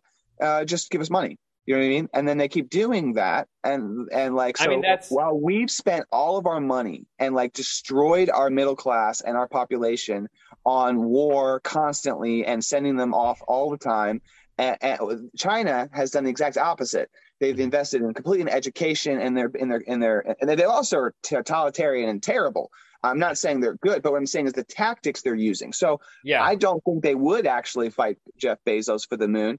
I think that they would do something tactical like that. that's fair. Um, but yeah, I, I literally just heard about this. Is that um, we're losing ground to China in Iraq um, because um, Iraq really got actually a good deal on controlling their own oil fields, which good for them as a country. Um, and so like like U.S. oil companies only get like it's I think it's like a twenty percent of cut of all the oil that their oil uh, machinery collects. And so, like, oil companies are not excited to invest in Iraq to get that 20%. But apparently, China doesn't care about making a profit on the, the on the rate of oil that they get from their machines. So they're going there and building that infrastructure. And this is actually interesting because like this infrastructure is the way to go. Infrastructure is where power really comes from. Exactly. That's why we should be worried that Jeff Bezos is buying and building so much of his own. Um, Amazon could become completely self-contained at a certain point. And well, like they... look at Disney in Florida. You know what I mean? They have the they have Florida by the balls. They're like, sure, take our taxes and we'll make you all pay a billion dollars. And then they're like, uh, you know, like I don't I don't know what to do about that. You know, it's fucking crazy. Yeah, and uh, it it is yeah the whole thing, man. Uh, I'm, we should be worried about these things. Like this is why you have government. This is why you let government regulate um, infrastructure, so that there's no one who has a vested claim on infrastructure, so that it is public property. Well, I would argue that this is why you do that for just about every single market that has to do with a human need mm-hmm. is is is make it a non for profit yeah. uh, nationalized system and not a for profit privatized system. If you really think about it, the only the only things that we spend money on that's really ethical are leisure stuff. I mean, don't get me wrong, there is like other ethical issues like where does the materials come from to build like leisure stuff. But in terms of like that's the only time where your exchange of money is not coercive. Because it's something that you are paying for that you want to enjoy, not because it's something that you want to do. Or exactly. not, not something that you need to survive. And that's a thing right. about poverty that people in the society don't really seem to understand is that most of the money that poor people spend is through coercion. You need a car to get a job, to work, to pay money on a on a place to live. And the poorer you are, the more coercion there is in that conversation. Like you want like we're all told you want a good job so you can get ahead in the economy. But if you are poor, then you need a job now. It's it's not a matter of what do you want to do, what would you be good at, what would you what would be something that you could excel at. It's what are my options that are available to me? Because that's really what because like this this is the thing. Like the thing that they're keeping that conservatives distort is the fact that what it really comes down to is that people make choices based on the options that they have. And the other part of that is that a lot of people don't even know what all the options they have are. So people make their choices based on what those options are. And sometimes people don't see all their options. And sometimes the options that people have are not good, or the options that they are aware of are not good, which is why education and things like representation in media are so important for people to understand that they have options. And then the like like we we we're shown all these crime statistics to try and make us scared of minorities, but like the truth of the matter is this is that like white kids join fewer gangs because a lot of white kids live and go to schools that don't have gangs in them. Right, and not only that, their options are different. Not Some only that, their neighborhoods kids, aren't targeted. Yeah, that too. That too. But like getting back to the disaffected white dudes, like those people who those white dudes who are going around shooting up uh, like like schools and stuff like that. If they were going to a school that had gangs, they might have joined a gang because they're someone who's disaffected. And gangs are also people who prey on the disaffected and pull them into their into their gang to like promise them all the things that they're not getting from society. That, that reminds me. That reminds me. I, I know a person. I won't say who, and um, we don't talk anymore. And she once said to me, uh, it was very blatantly racist. Uh, you know what I mean? Um, that uh, basically if you know she was born in africa she'd be the exact same person she was and she would get herself out of there into america you know what i mean and that um you know what i mean yeah yeah and that, that and had no concept that the, the she just said i am who i am and i would be who i am no matter where i was born and what my situation was around me. And i'm like that's not how our minds work you know what i mean kind of thing you that's know what i mean? but like that's the she's a highly conservative fascist basically. She's a fascist like that's i mean a person like, with no internal monologue. Yeah that's a, that person yeah, has no introspection. Yes and and and that person also has basically been the same person she's been and had the same person she's thought since she was 14 or 15 years old which is kind of what you were saying before you know what i mean and the and the and so like the thought she had eh, as 15 years old is is solidified now as the same truths about the world. You know what I mean? And, and uh, including not just her identity, but the identity of everyone else around her solidified at that time period. You know what I mean? Whoever and however you were at that time period, that's who you are. Right. And that's that's something that's really difficult about our society and failure is that we reinforce our own worst fears and thoughts about ourselves to each other through that failure uh, you know, fear. You know what I mean? Through that that judgment of public failure or failure in front of people. You know, I remember I remember I was in math class. I was in sixth grade, I think. I was up at the board, and I, it, the problem was three times four. I can literally see it. I can literally see, see the whole room right now, right? And I was sitting there, and I was literally had a brain fart. I was just sitting there, like staring. I was not attempting the math. I was just staring. And then I heard a snicker behind me, and literally the whole class, including the teacher, was laughing at me. And I was like, wait a minute, what? You know what I mean? But to me, I, I wasn't like I wasn't able to do it and I was just sitting there like not able to do it. It was that I was like I had a complete brain fart for a second. But they didn't know that and I wasn't able to articulate that at the moment. And like so but because of their reactions and then like what what I had to uh, like process in the moment, I was like, "Oh, I'm I must not be a math person," right? Well, I believed that until I was much older and when I was exploring my mind through meditation and through just trying to do self development, I had I was in college and I had to do math. And then these old programs came back up when I was faced with problems that were like, oh, you don't want to do this, and like, oh, you're not, you know, you know, all this self doubt and all this also like, this is stupid. Why do I have to do this? You know, it was like it was all these things. But because I was uh, trying to be very self aware, when those things popped on in my mind, my inner self was like, whoa, look at all this now in my field of view. Like, that's really interesting. Like, where did you come from? Oh, I remember you. And like, wow, that's not really needed. And that's going to deter me from actually learning this, which I want to do. And I have to do because I want to graduate college. So I have to graduate this class. I have to, you know what I mean? So then I had to re edit the way I thought about myself and math. I had to think about what uh, math meant to me. Now was a fun puzzle. It was a fun thing I was going to do to try to learn and grow. Uh, and so like I would drive around while I was delivering pizzas and I would do math problems in my mind and I would just, then I would check it on the calculator. And then I was like, okay. And then I would sit there and I would just like try random things where I would count seven, you know, just like sevens uh, to like a thousand. You know what I mean? Obviously, seven thousand should be the right answer. You know what I mean? But then sometimes I had missed one. You know what I mean, or something where I was like, I was driving around and I, I missed a seven. You know. So anyway, all I'm saying is like then I became really good at math, and then I started reading like higher level math stuff. You know.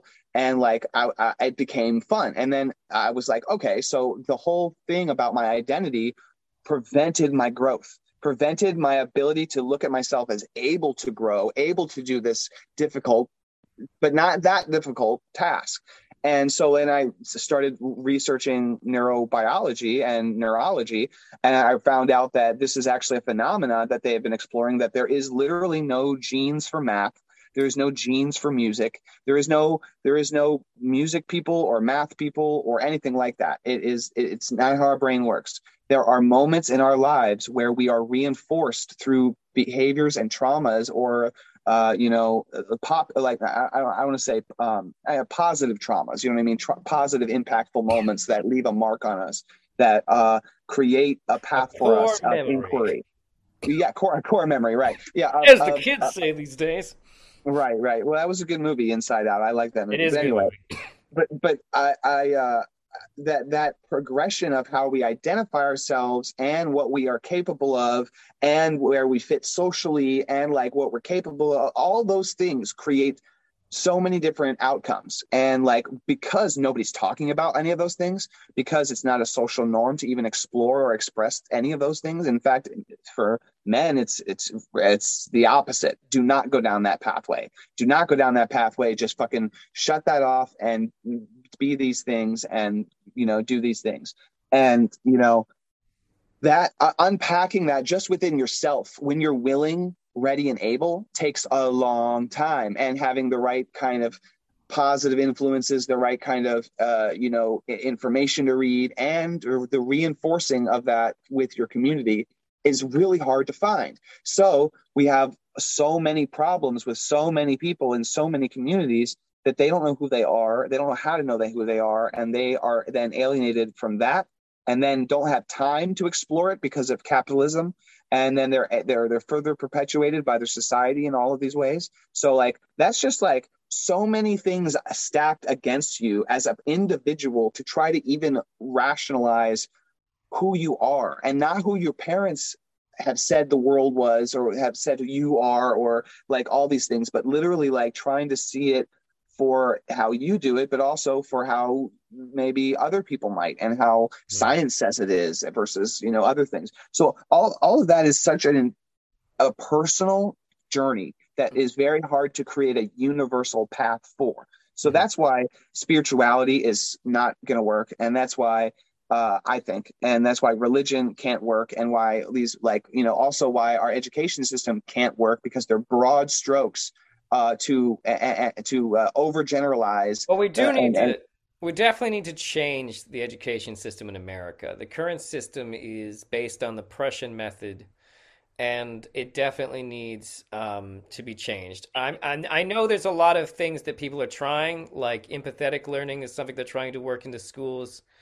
Um, and from what I've seen of that, I think it's a sound idea. And if studies indicate that it works, I think we should go with it. It's definitely a deviation from the way we used to teach things.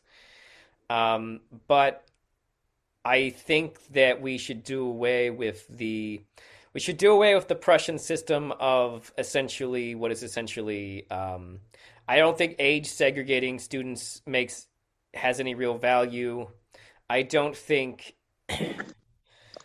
I don't think that um, I don't think grades um, in terms of like uh, separating people um, into grades it has a real value. Um, I think it makes more sense that we just create a progress system where people essentially move at their own speed through the system. That way, so like, so like everyone starts off like and the same thing like these are level 1 books on this topic and maybe some people get through the book faster and they can move on to the next topic the next uh, the next class or the next topic. But dividing people into and not make it a big deal if people take longer to learn a specific thing than other people. Um, because there's no value to that. There's no value to differentiating that. People learn at different speeds and different ways. Um, so creating this system where we're constantly, like you're saying, building on the idea of failure, uh, which is really a, a, a, meaningless concept in terms of, of like real learning. Right. Um, I think is I, I think is really detrimental to our to our system, and the whole Prussian method is designed to create soldiers and obedient people. It's not not really beneficial to us. That being said, I wonder we why we need, adopted it.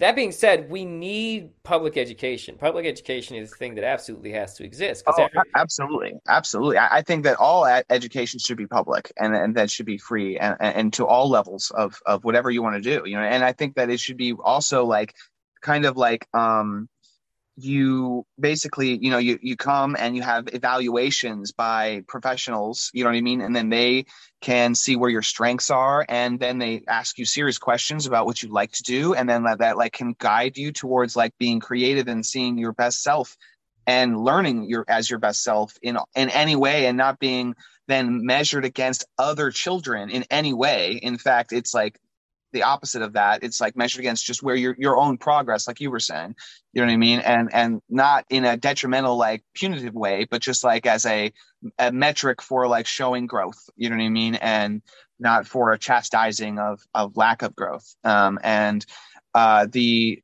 uh, uh, I think that it's very valuable for children to interact with kids of all ages and be able to see different dynamics, but also like what I experienced in high school, and, and I'm not sure if you did or not, but um, teachers have cliques and really like the popular kids. And they also are not beneath making fun of or laughing along with other people making fun of or bullying. If if it suits them or if it's not too overt you know what i mean? Like that's very pre- prevalent. So with this identity situation that we're all feeling is is also infecting. Literally I, I, think it's literally the core issue for every single thing that we experience as people that's both positive and negative is identity and that like the lenses in which we're building it and and you know cleaning those lenses or not or you know changing the lenses as needed. And uh, i think that um, it starts in our schools and i think it starts in our homes and i think it, you know it, it, it's i'm sorry it starts in our homes but it's perpetuated in our schools. And then you know it, it is perpetuated in our society and on our television and the rhetoric like all of that is is uh you know a support system for really bad behavior and bad coping mechanisms. And I think that's overwhelmingly clear. You know, I think that it's like an objective analysis of our group psychology, our group behavior, our group, you know, like goals, our group perspectives is not of a rational or healthy one. It's one of a very irrational and nationalistic uh, one. You know, uh, even the liberals that say they're for equality are just as go America, you know, as oh, yeah. as as the most ardent, you know, fascist in some ways. So like. But, so like no, yeah, nationalism, that's a huge problem. Yeah, um, I don't um, think there's a difference between nationalism and patriotism, just to be clear. I do not think there's a difference. I think it's just a, the nice liberal way of saying fascism, you know. I mean, theoret- theoretically, we could make an argument of degrees, but the I think the important thing is is that like all the time I have people arguing with me about like how like like oh what did all these dictatorships that went wrong have in common? They were socialists, and I'm like. Okay, you really want to know what happens with all what all these dictatorships and all these things have in common? What they really all have in common is a drive towards nationalism and an appeal to populism. Right. That's what but, they but, all but, really have in common because that is amorphous and can be fit into any name, whether right. you want to call it fascism or you want to call it the People's Republic of whatever. Like, that's what it really is. If someone says, hey, country first, like, what well that's what i'm saying. Any amount of patriotism is nationalism.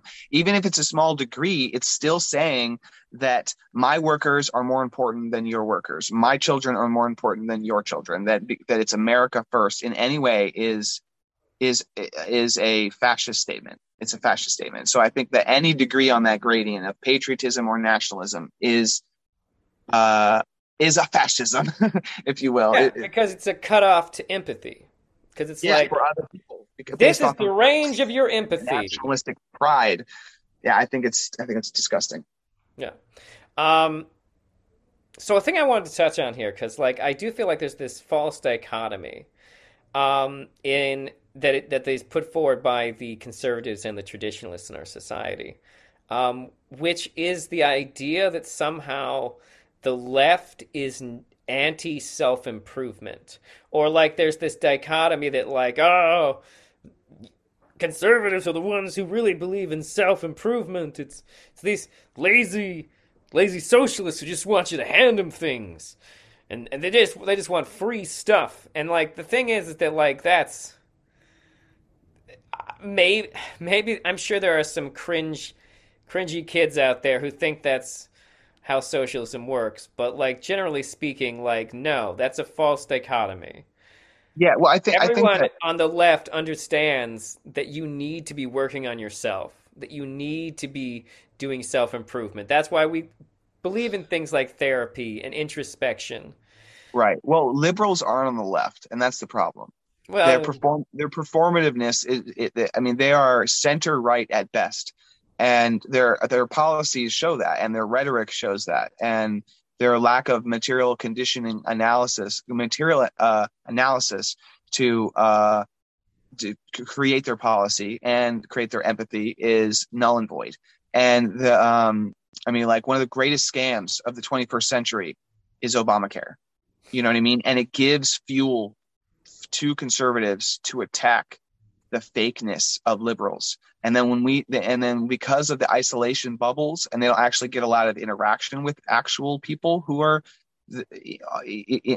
liberals, you know what I mean?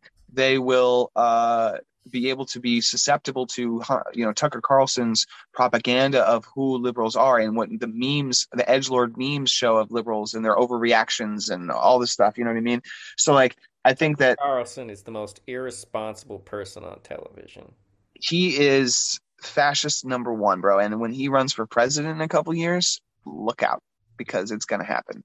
But yeah. anyway, so, so um, side note: if you believe, if you care at all about demographics, you might be a racist. Yeah, right. Um, so, but he is. I mean, like, I mean, what I was going to say is that um, uh Tucker Carlson is a fascist. yes, he's a fascist. But what I, but what I was I was saying was that um that that that the liberals are convenient tools for fascism to rise.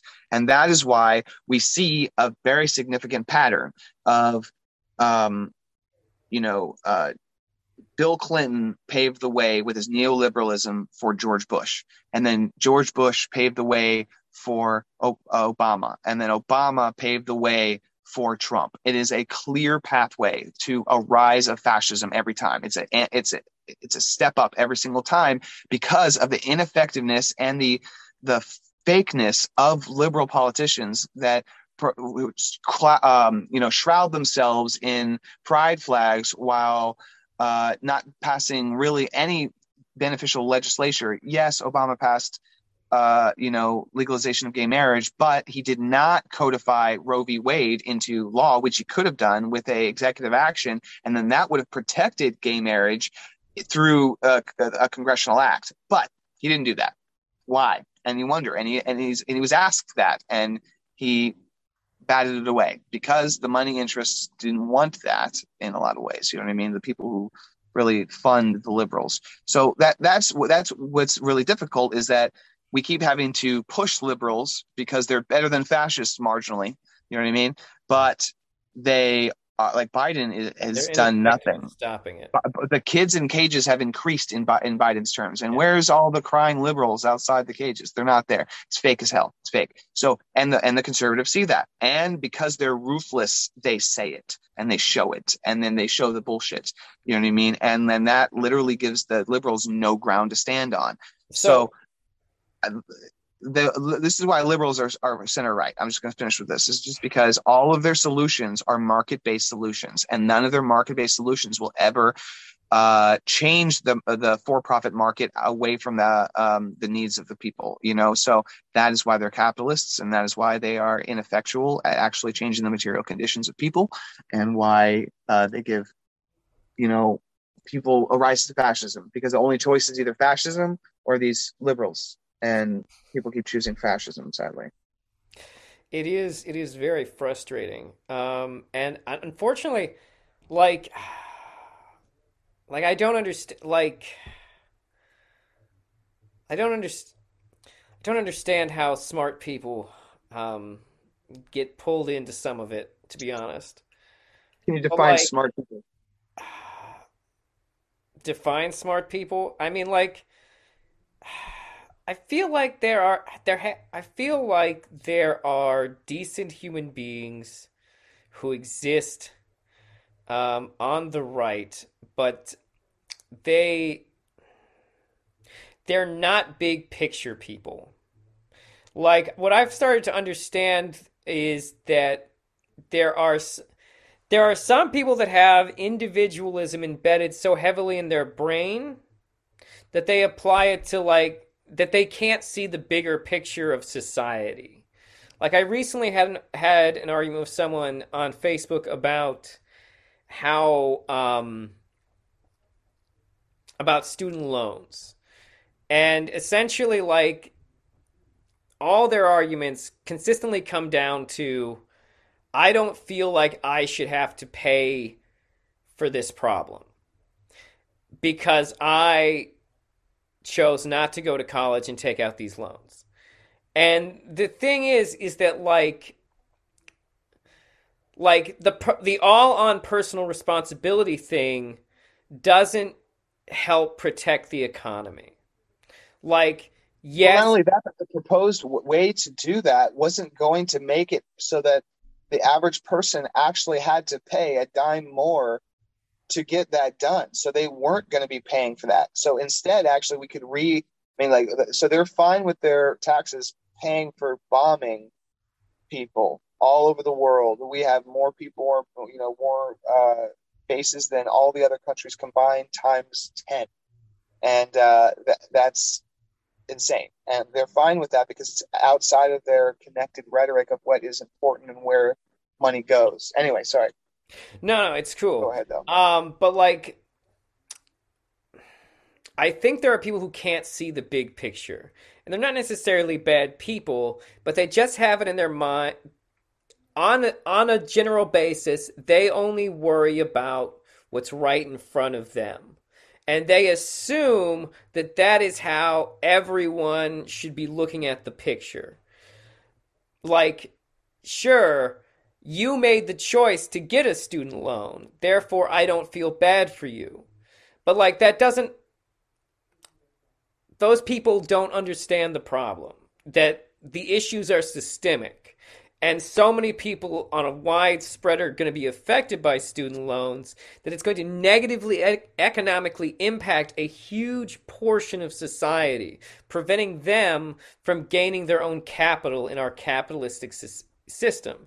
And that's going to cause issues like exactly what happened with the housing crisis, exactly like why um, exactly like why the black people haven't gained as much as they should have since the civil rights because the civil rights didn't like fix the problems.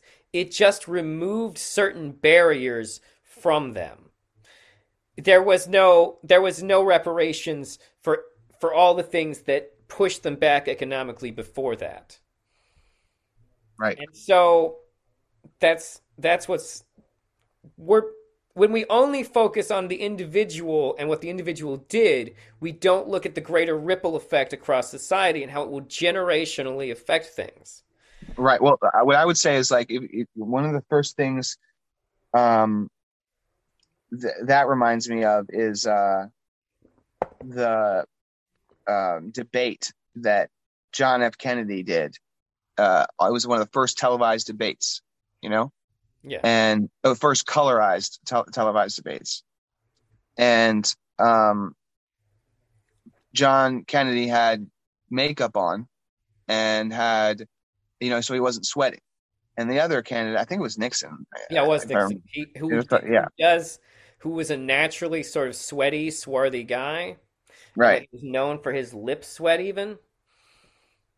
Right, and by uh, by all rights, actually, Nixon won dialectically again yeah. it, like eh, you know what i mean like it, i mean not that nixon i agree with nixon but what i'm saying is like people who him. heard it on the people who heard it on the radio thought nixon did better and people who saw it on yeah. tv thought kennedy did better exactly exactly and that shows i think a trend that has increased over time so that like is if we have five people on a panel on television and they're all saying a different idea, but one is more charismatic than the others.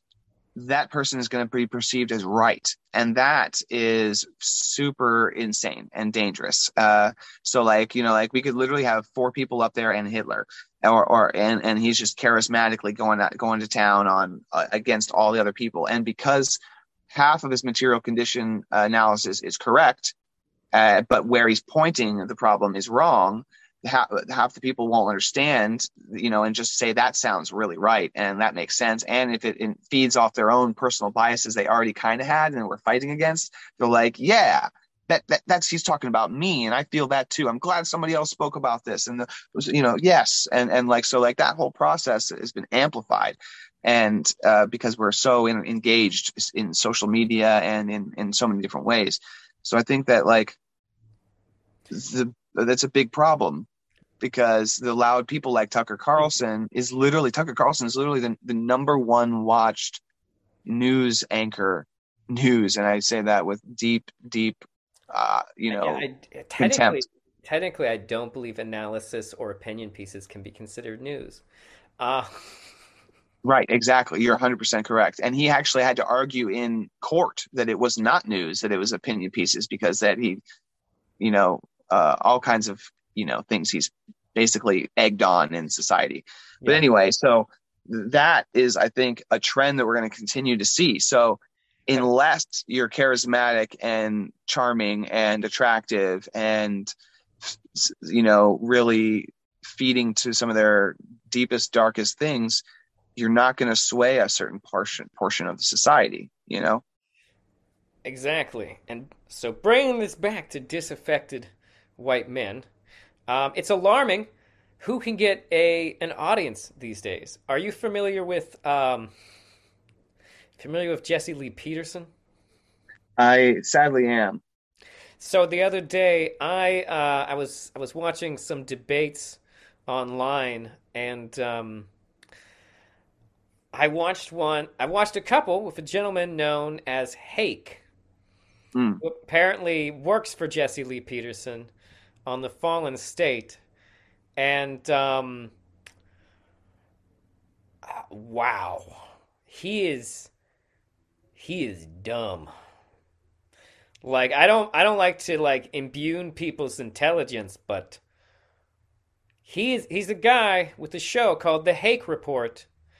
And literally this dude's big deal is that he just hates women. He just and he uses religion that he doesn't have a good understanding of at all because he listens to Jesse Lee Peterson about religion. That's whose church he's going to. Um, as a justification for for like ragging on on women and gay people. And honestly, like some of the things he said make me go, okay, this guy is either deeply traumatized or he is not in connection with himself to realize how asexual he is. Right. Uh, That's uh, that's off. I mean, actually, Jesse Lee Peterson kind of like was talking about how he watched gay porn. Like, Oh, like yeah. I watched the Surfs episode where they kind of covered that, and I was like, "What the hell is going on with these people?" You know what I mean? They're always so they're always anti-porn or anti-gay, and then they're found in their office with a gay, you know, prostitute. You know what I mean? It's like it's like like clockwork. But but but uh, the- going back to going going back to identity though, how like someone like that could be you know uh, indoctrinated. You know what I mean? And then then what that does. I think that there's a there's a methodology of thinking that is terrible, right? And like I think that I did it before in my life when I was into spirituality, and I I, I still see echoes of it. And it was it's literally like I had to withdraw from it, and then I had to rehab from that kind of thinking because it's so appealing to go back to. Because first of all, you feel empowered because you think you're discovering truths of the universe. You feel like you're on the forefront of something, even though you're not using any kind of methodology. You're just thinking, you or and and thinking poorly. You know what I mean? Uh, you're just really going with thoughts, which is not critical analysis of a thought. You know what I mean? And uh, so what what I see in people a lot is that they think that they can think about something that they've never experienced or or or uh, know anything about, never studied, Yeah. and just think about it and not actually study it, but just think about it and and know, you know, and That- that, process that is exactly what that guy is what that guy is like. exactly. That's like what I'm saying. Literally like the people would try and like pin him into arguments and he just would like not make them. Mhm. Like there was one point where like his whole thing was he's like sex is bad and like women use sex to control us and stuff and like at a certain point in the conversation it came up and he's like no I don't think that like the moderator asked him he's like so wait a minute are you saying that like me as a married man shouldn't be able to make out with my wife. And he's like well i mean you you're married so you can but like you shouldn't let it get out of control or anything. And it's and like and like at one point he even says like well sex is meant for procreation but i don't think it should last i think it should just last like a minute and then you're done. And it's like wow. like it's like wow this guy is so afraid i, I think he's afraid of sex like it Yeah. was like it's like wow like it, it blew my mind i like so like i don't know if he's like secretly asexual and he just doesn't know enough about uh like uh that kind of stuff to know it but like wow Wow. That is Uh, that is intense, man. Yeah I'm I'm sorry. Can you pause it for a second? Sure. So, I will. So, um, so like I was saying though, like, uh, I'm glad you brought up, uh, like things like um, self improvement and uh, and personal responsibility, because those are things that constantly the right is trying to to paint. Uh, the left is not believing in, but the truth is, is that like what what we really believe in is balance, in my opinion. Because I'm I'm a very big. Uh, I got into Taoism in college, and I see life as like a, a mixture of yin and yang. Like the idea of, of that um, the left is anti-individualist is is a laughable concept. Um, I believe that society is made up of individuals in a society. Therefore, individualism is very important, but so is the fact that we live in a group setting. We live in a world that is interconnected and overlapping and intersectional. So, like, also, like, this is the other thing. Like, you can't really be an individualist and and hate minorities. Like, because like if you believe in individualism, then you should believe that that gay people and trans people and and people of all like different groups and denominations and races should be able to live their best personal experience. Well, I think that I think that there are two groups, really prominent groups in in conservatism. You know what I mean? And I think it's the Christian conservatives, and then there's the uh, atheistic conservatives. And the atheistic conservatives, I think, are you know, kind of like, you know, I don't care if you're gay, you know, you know, just you know, or, or, like, you know, just don't take my weed or my guns. You know what I mean? I don't care if you're gay or whatever. You know that whole thing. You know what I mean? Like, yeah. and I think that's um, uh, an offshoot of individualism that you know of conservatism that they they agree with you on that. You know what I mean? I think the libertarians would agree with you on that. Just to just to be fair and not strawman them completely into one group because I agree with you on the whole though because yep. their individualism isn't really consistent like most of their worldview. Yeah. So it will be patchy and uh, you know like so surprising number surprising number of like big atheists turn out to be like um, huge traditionalists, which is vaguely confusing. Uh, it is. Well, I think it's because of who they were rubbing elbows with, and again, that's part of that whole like who's reinforcing what in your mind about like yeah. status or society or class, you know? Yeah, no, they they all they they they want to be they don't want to go to church, but they they still want to have a, a trad wife. That's, that's true. That's true. That's, that's what it is. Um.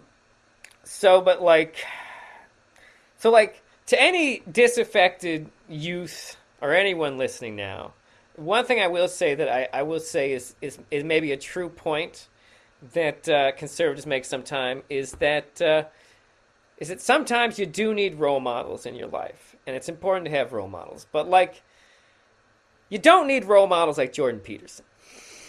Well, what I think actually, I don't think you need necessarily role models. I think you need um, you need function. people who expose you to ideas. Well, I, I, think functions are better than models, like or like like like you know what I mean, role models in in that way. Like I mean, like so like there's an ideal, right? So like yeah. the ideal is to like take a material analysis of my conditions and try to take an intersectional view of that through society and try to look at it through an as uh, as a um uh, just of a hierarchy as possible, a flat and just of a hierarchy as possible. So those are the ideals I look through, right? So like there's they're not attached to any one individual. Now there's individuals in some of those camps that I like some of what they're saying. and So I'm like, hey, you know, like Kropotkin, you know what I mean, or like, you know, Karl Marx, you know what I mean, or whatever, you know what I mean. So like, uh, but but Karl Marx had some racism, had some misogyny, had some like other shit going on, right? So like yeah, if so I that... try to like pretend that's not there and I just idol worship this person, I'm falling to a lot of the traps that we talked about in identity. So I think that's like part of the thing is like what it was really important is that like I am not you know what I do uh, as a being. Now, like socially, I'm what I do because that's how people need to see me so that they can protect themselves from me or embrace me. You know, depending on what it is. You know, you know what? You're right. Role model is the wrong term. What I should say is mentor.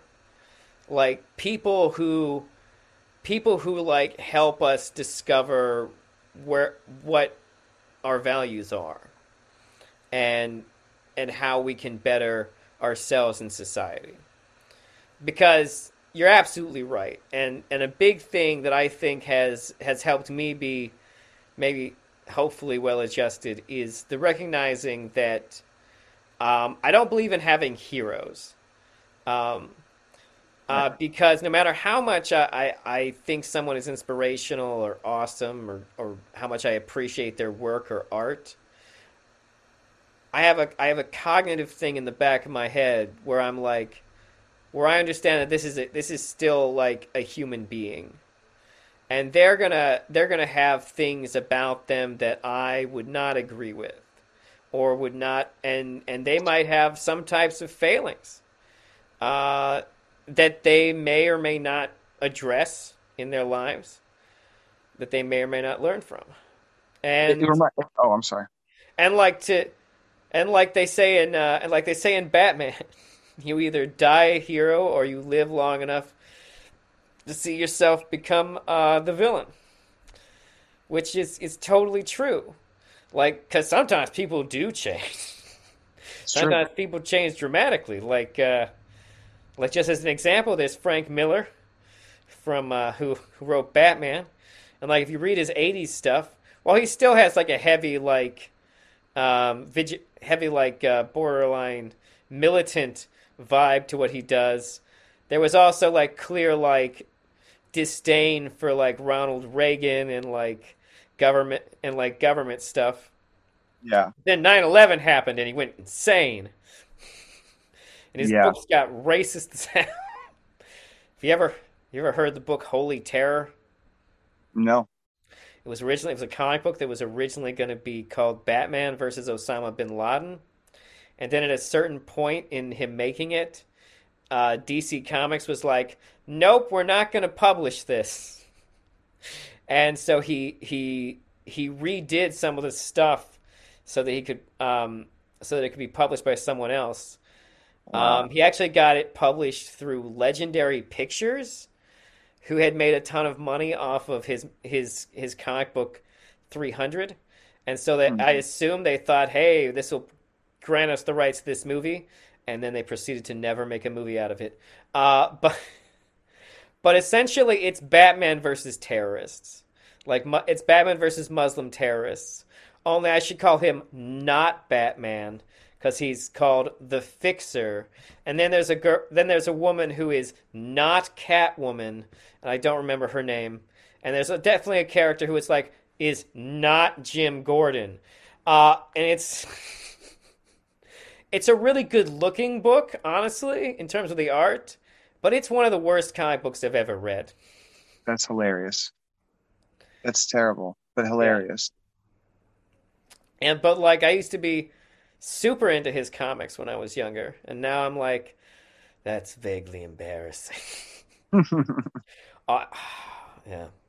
Well, you know, we all we all change, you know, and that's the thing is it's like nobody's a monolith, you know, and yeah, absolutely. I think that that that's what we need to stop doing because then it's like blue no matter who. It's like, well, really? No, I'm sorry. Uh, blue, mo- no matter who, was just something that like uh, like centrists made up to like try and bend Bernie Bro's arms into voting for uh, a, into voting for Joe Biden or Mike Bloomberg or whoever it turned out to be. And well, right. that's my opinion on blue, no matter who. Anyways, because I think that's just that was like, like it, that was just a mirror image of Bernie or bust.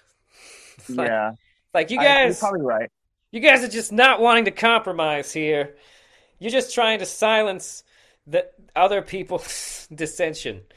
Sure. Although to be fair, I, I do think it would we would it would have been better if Bernie Sanders had gotten the nomination. A hundred percent, he would have he would have won. Yeah, he would have won. I think. I think that's. I think that there's enough people who are like Bernie or Trump, Bernie or Trump, which is an incredible, well, incredible sweeping difference to show you that they don't actually know about politics, and then it was more about the performative mm-hmm. identity games that were happening and not the actual substance of the politics truly yeah you know yeah no it's it's so stupid how much the democratic party throws around the concept of electability well, that's because they are a for profit, basically. They're not really, but they are. You know what I mean? A for profit organization that has a bottom line. So they're willing to take short term losses, like a one Trump cycle election so that they can get now a Biden sec, you know election so that they can secure their side of their funding uh, with better legislation. You know what I mean? With their for their lobbyists. You know what I mean? So like you know like Obamacare was a complete throw to insurance companies and pharmaceutical companies. You Oh, know what I mean? It, it was it was Yeah. you know Obama fulfilling a, a, a need to them. You know what I mean? While cloaking it in a, a, a achievement for working class and poor. And it was not. Like the thing with Ob- Obama said he, Obama said public option, and the next thing I know, I'm getting Hillary Clinton's health care plan. It's Yeah. bullshit. It's true. I mean, so I mean, like, I think literally going just going all back. I think white nationalists and and the white men that are susceptible to their grooming um, are all stemming from the same failures in identity and in social isolation and alienation and uh, you know sadly it keeps you know turning into terrorism because it is terrorism Mhm. It's feel like absolutely terrorism I feel like some of it definitely does have to do with identity. Like they feel like they don't have they f- they feel like they don't have one. And so they respond with like violence to like form an identity. Or they give in to these like right-wing they buy into these right-wing identitarian politics because they they look around and they feel like everyone's got an identity but them, so they want to like so the the second someone offers them one, no matter even if it's terrible, like they want to buy into it. And this is why this is why extracurricular things are so important. This is why Yes. like clubs are so important and like if there's anyone out there listening, like uh, seriously, go join a dojo, go find an improv troupe, try community theater. Like there's so many places you can try and find a home in society. Go uh, audition for a Ren fair, take take classes places. Get out there and try and like if you feel like you don't have an identity, go out and if you feel like you don't have a community, go out there and try try out these different things. At some point you'll find somewhere where and you're like gonna fail and that's okay and that's not Yeah. who you are or representation of who you are no matter who or, or what in society tries to reinforce that that is the case your Yeah. failures are not your identity absolutely. and, and subsequently which is well, even a harder thing for some people to uh, understand is that your achievements aren't either Mhm. and Yeah. like Yeah. and that and and we don't need to swing between i'm the best and i'm the worst in our minds and publicly we can have nuance in there that says Mhm. you know that action worked or that action did not or you know that behavior at worked or that behavior did not it doesn't have to be intrinsically linked to your identity Your identity is not what you achieve, it is what you pursue. It is what you choose to go after. And and i think to ho- pursue. and i think how we build it is it really important and shapes the way we think and the way we perceive and the way we you know uh just act Yeah. Absolutely, because what you pursue is what will result in what actions you take, what options you choose to make, what options you choose to go with, I should say.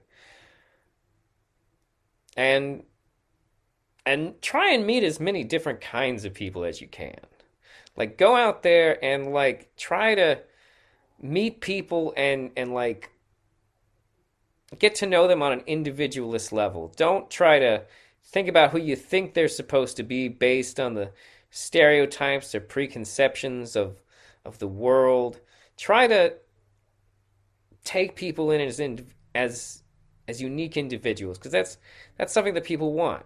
Don't ignore don't ignore things either. Like don't try to be colorblind or force people to only communicate with you on your own comfort levels. Yeah, I guess I guess that would be my advice to any people who are feeling disaffected in society. Try to meet more people.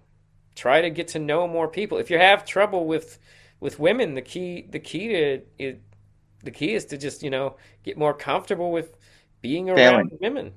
and failing. So go so Yeah. go on as many dates as you possibly can and fail and laugh at your own failure. If you say the stupidest thing and then it ends the it ends the, the date and you realize what you said later, laugh at yourself. Laugh at the moment and not at yourself like you're stupid, but laugh at the at the absurdity of of humanness and and the and and our minds and then like then like well i won't say that again and then you try again and then you, you keep failing upward. You fail upward by taking stock of and a fair audit of what happened without and attaching it or attacking your identity to it.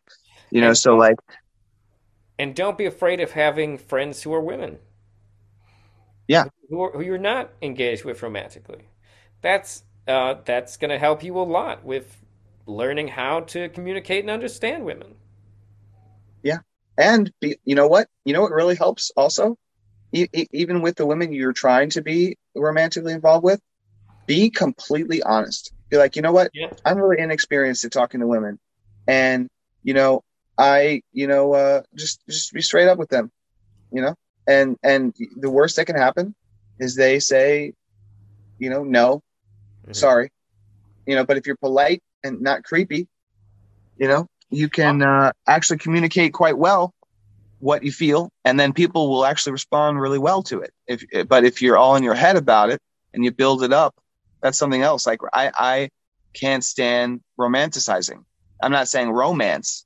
I'm saying romanticizing which is a, a, basically an assumptive building game of who somebody is or what they're really like or that they're, they're the one or something like this like before you even know them. You know what i mean? You see somebody you're just now interacting with them and and you you know you maybe you ask them out or you want to ask them out and you build it up into this this person. Stop all that yeah. The, the, most important thing you can do is not assume onto anyone else or anyone anything else, and just really like sit in the the the present as much as possible. And anytime your mind goes, but what, blah blah blah blah, be like, you know, no, thank you. I don't want to engage in that programming.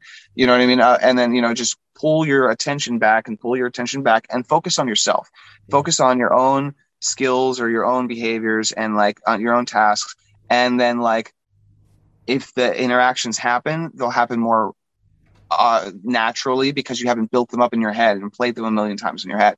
They'll haven't you, you they will you will be more uh, comfortable because you won't have been so nervous because you built it up all in your head. So like that whole process of how we think, how we assume, how we build things up in our heads is really important of how we then are perceived by the other people in the moment in that vibe that people can give off or whatever of neediness or like uh, over eagerness or whatever, which is all really annoying, honestly. All those games that are played with identity are I think are really uh, a lot of them toxic and, and, and negative, but you know, not anyone's individualistic fault. But anyway, so I think that uh, yeah, and and, and also which also some also another thing to disaffected any disaffected youth.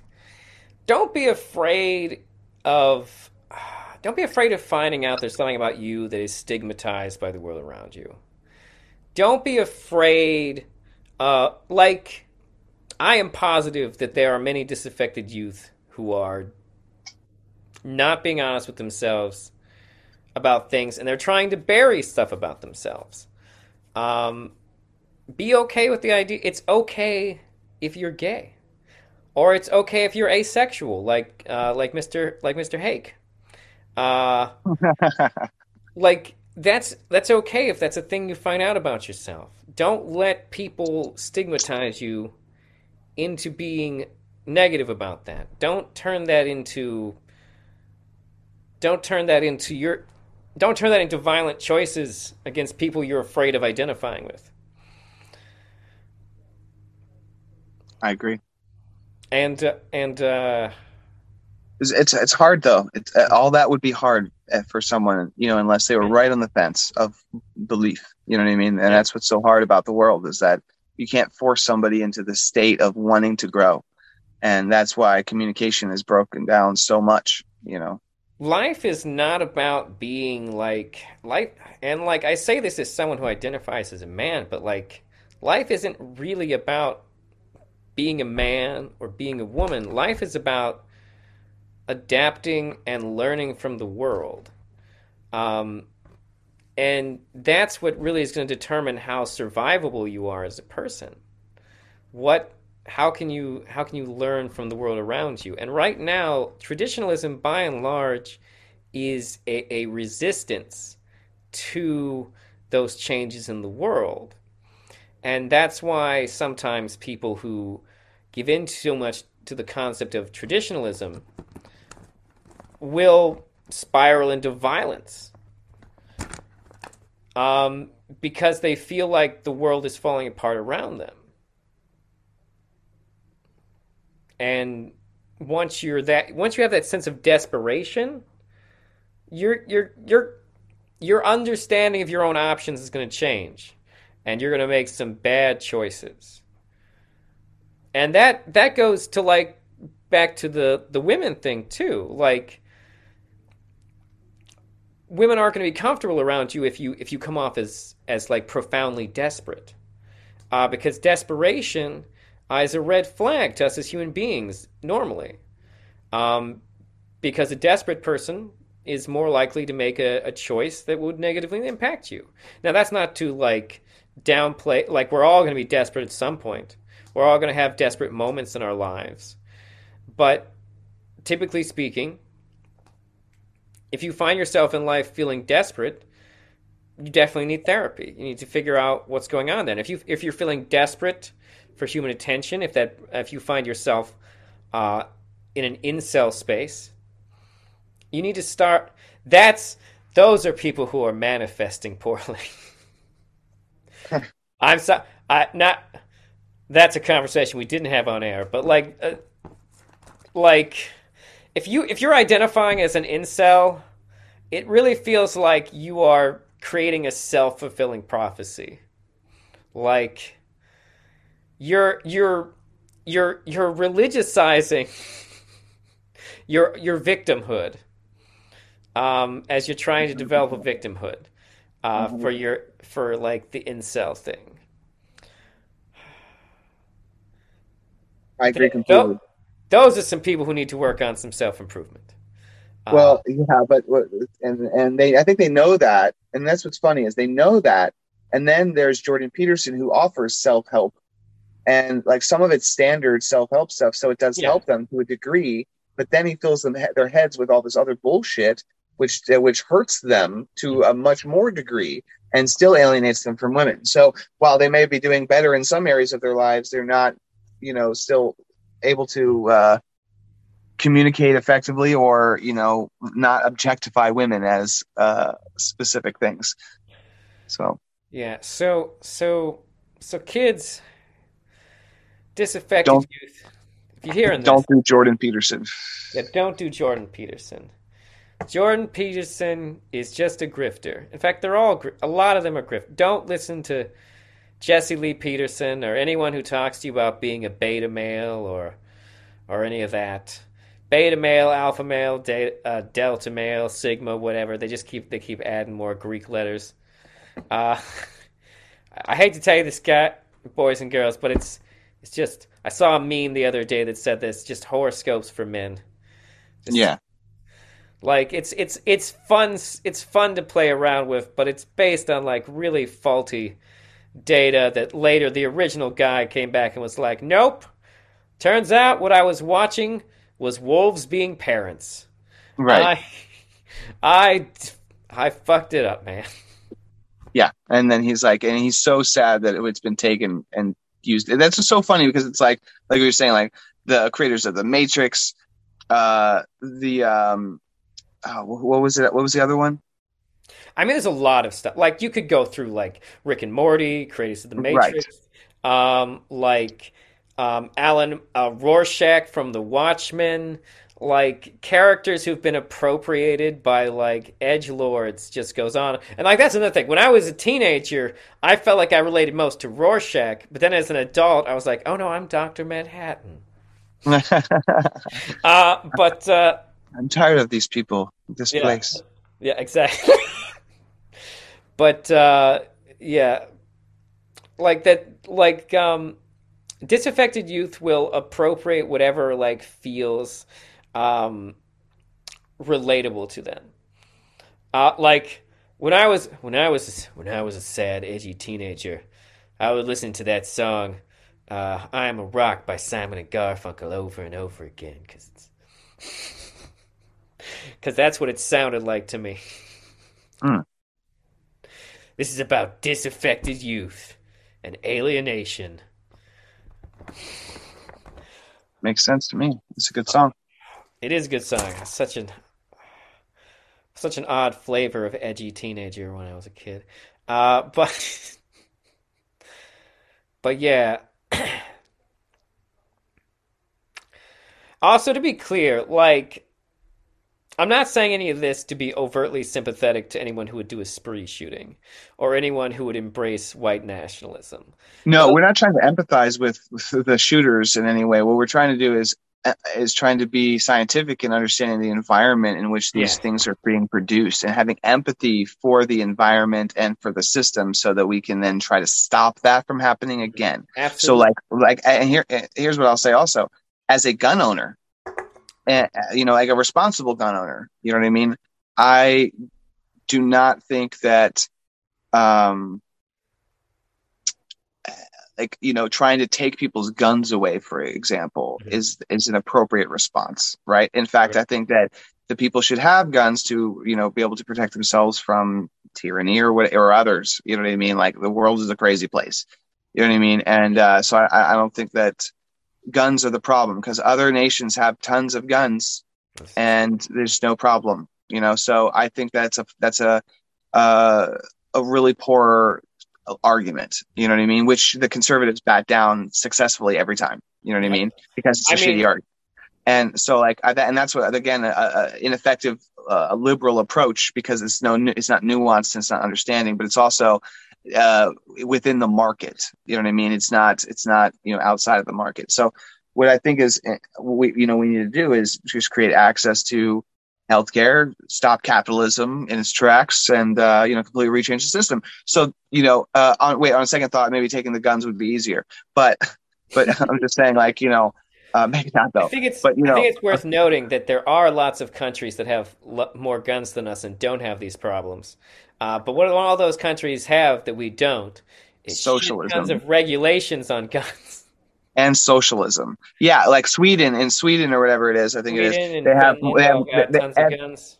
Yeah, but but like most of this the ammunition is stored publicly and you have to like sign it out. You know what I mean? So you got guns, but you only have a little bit of ammunition. You can't have a lot of ammunition. You can't have a lot of guns. You can just have the guns you would need. You know what I mean? Kind of thing. You know, and, and again, like I'm not. I, I like guns. I have guns. You know what I mean? I'm not opposed to guns. So that I think what a, a big problem is that like liberal talking heads have polluted the water so much that there are people who are on the left who very much so aren't anti-gun. They're just anti, you know, the ability for someone who's been on the terrorist watch list to just be able to walk into a, a Mhm. thing and buy a gun in, in, in some places. You know what I mean? Which I I feel like the NRA distorts how strong the anti-gun movement is in America to uh, sell guns and also to like cover up the fact that the real solution like I so like I'm not for gun I'm not saying we should ban guns. I'm saying like we should have like real regulations. 100%. like real like real gun con- like gun control would just be like actual rules in place that that take care of things because other countries have these have these rules and other countries have tons of like even Canada has a ton of guns like this this is the this is the thing that a lot of people don't realize is that rural areas will always need guns Right. uh, rural areas will always need guns. Like, eh, like even countries that we talk about as like quote unquote taking the guns, like Australia, like, like we make it sound like Australia doesn't have guns, but like no, Australia is full of dangerous animals. Australians have guns. Like, like in Australia, they have programs where you can have guns. Like, um, people who live like out in the country, you can have a you're allowed to have a pump. Now, some of the laws don't necessarily make sense. Like you're allowed to have a pump action shot, shotgun, but you're not allowed to have, um, you're not allowed to have like that gun from that shotgun from Terminator 2 with the with the thing. Or I Yeah. might have it the other way around. You're not allowed to have one of those guns, one of those types of shotguns, but you're allowed to have the other. Um, which doesn't really make sense because they shoot at about the same rate. Uh, but but also Most of the time, when they have when they try to differentiate between guns, the people writing the laws have no idea, and they're not gun owners, and that's the problem. Is they're either too nuanced or not not nuanced enough. You know what I mean? Where things get through.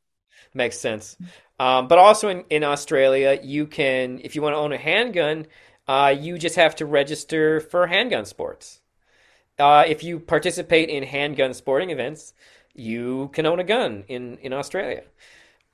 And like that makes it so there's a registry and it makes it so people are socializing and um, practicing safety regularly because those types of disciplines come with being in a sport. Exactly.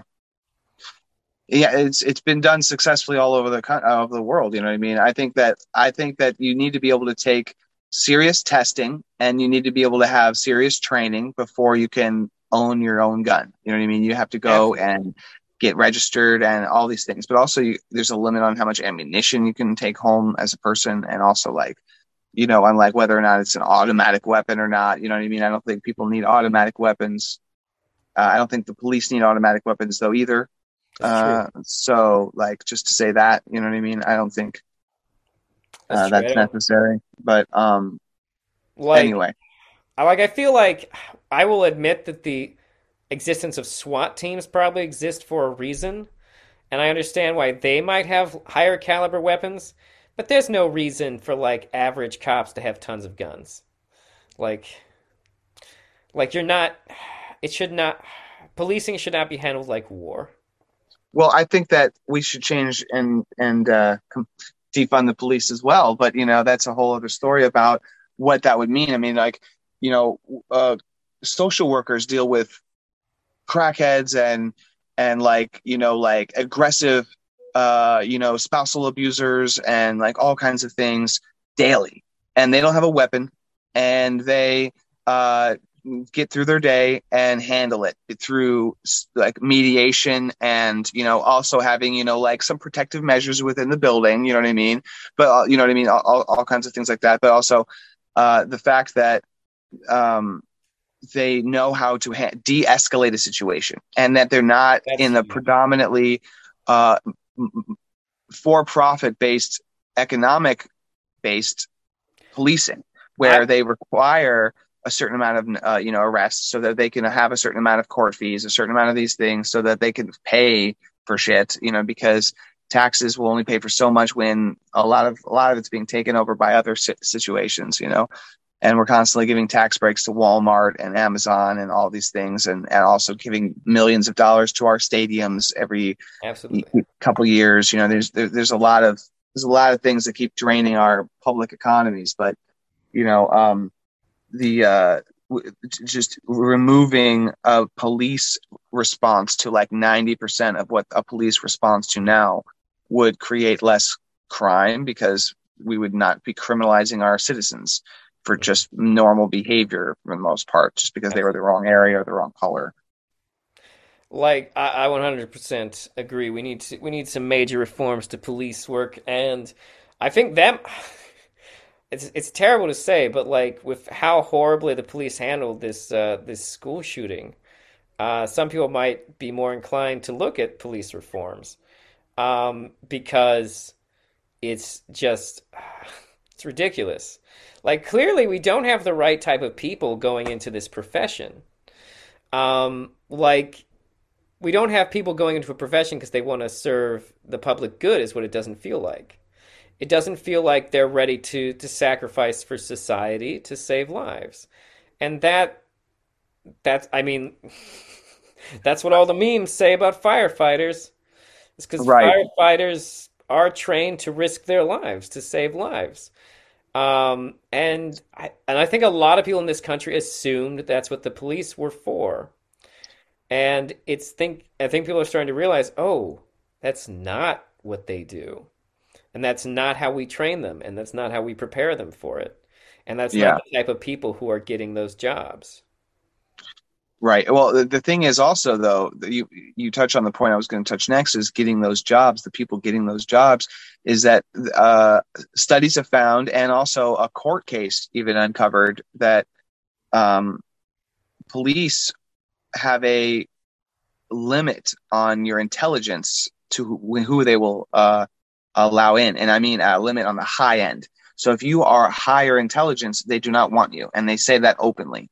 And they want lower intelligence people. So they're continually hiring lower intelligence people that I, I know. Well, it does because they are less likely to question and know the actual laws so that they can act, be like, you know what, this is unconstitutional. I'm not going to do this. You know what I mean? Because that that's the kind of level that they want officers to have in like, you know, the military. But then the low level people do not know all the things. So they're less likely to be whistleblowers. You know what I mean? That's the thing is it's like disincent- disincentivizing, but also like this, like, uh, just like, like not just disincentivizing, but like making it less likely that a whistleblower would occur mm-hmm. because they're not dissenters because and they're like, back the blue, you know. Typically, typically, when cops do the right thing, they get um, ostracized or fired.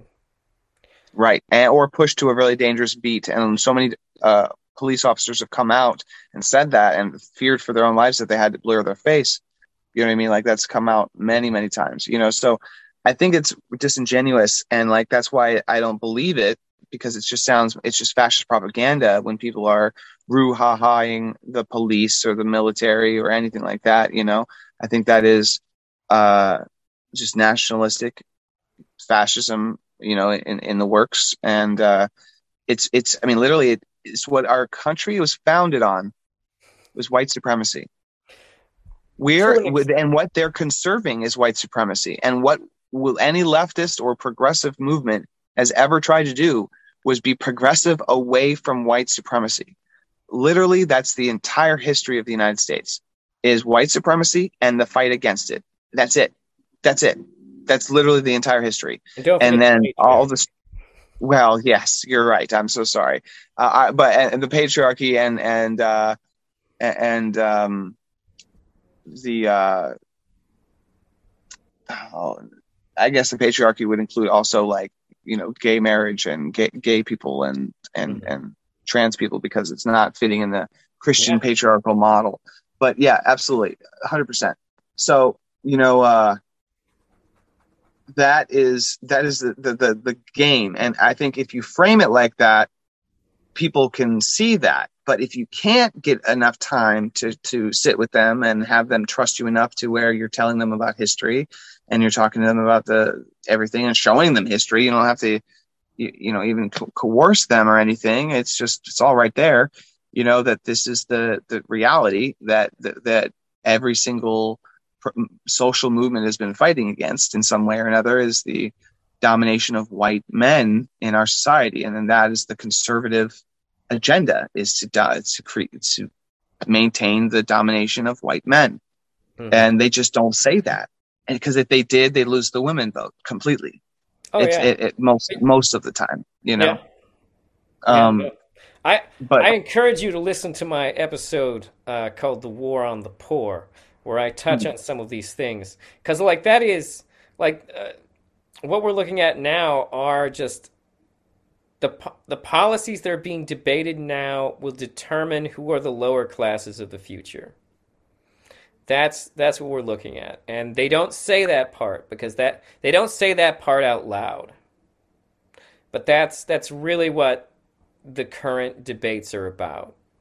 Who will get to be the poor of our future? Um, I'll check it out for sure. Yeah. Um we're and and and we sh- we as a society need to be thinking more about the big picture, more about how we want to how important democracy is. And I, I will say I, I am a big believer in democracy because, like, I mean, ultimately, that's what I view um, socialism and, and communism as is, is yeah. you getting you getting a say in how your life plays into the system, um, which is a thing a lot of conservatives don't understand about where we're coming from. Right. That we view democracy as good and we view that everyone should have um, a, a, voice to that. And that's really where the disagreement is. When I hear people say, "Oh, well, democracy is just mob rule," and I'm like, you could view it that way. Um, however, that can be um, minimized with checks and balances, but also in a mob rule, you would still have more influence than in an oligarchy.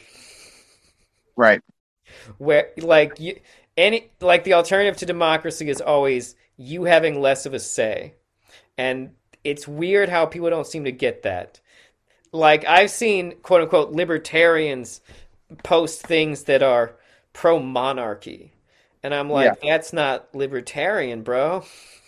Well, that's the thing is because it's not actually a cohesive, thoughtful, uh, sustainable model in their mind. It's these bubbles that are all in their own vacuums that they, they make total sense to them inside the vacuum, but they can't bridge it to the other areas of how it would actually function as a, as system, you know, of, of systems. And and that's what's really important whenever you're building a model is to make sure that the system and the system of systems uh, within it uh, uh, and without it. They uh, view the world as a per- Mhm. two people in a room making an exchange and then moving on Mhm. without ever understanding the complexities of what those exchanges might represent or how they might even be made possible. Right. Um, absolutely. Right, well, I, I, you know, I'm, I have my own company. Going back to course, communism yes, for a minute, you know, and I have a lot more employees now since the last time we had a. Uh, and I don't even like to say the word employee because they're not employees, but that's such the rhetoric that uh, we're so ingrained in. You know what I mean? But they're uh, co-owners of my company, you know, our company, because I'm a communist. Whoever comes to work with me will become part of the work collective, and uh, I hired several of them off of Indeed. I'd never met them before. We just, you know, we interviewed them and we we uh, hired them. And one of them is a Trump supporter. And oh, um, there has been, you know, and he's a good guy, a good worker. You know what I mean? Uh, he just supports Trump and has some rhetoric that, you know, like he, I don't think understands. Like he said that like Trump is a man for the people, for the workers. You know what I mean? And so like I challenged him a little bit on that with like, give me examples of how he did, how he helped workers or built jobs around here or did any of those things. You know what I mean?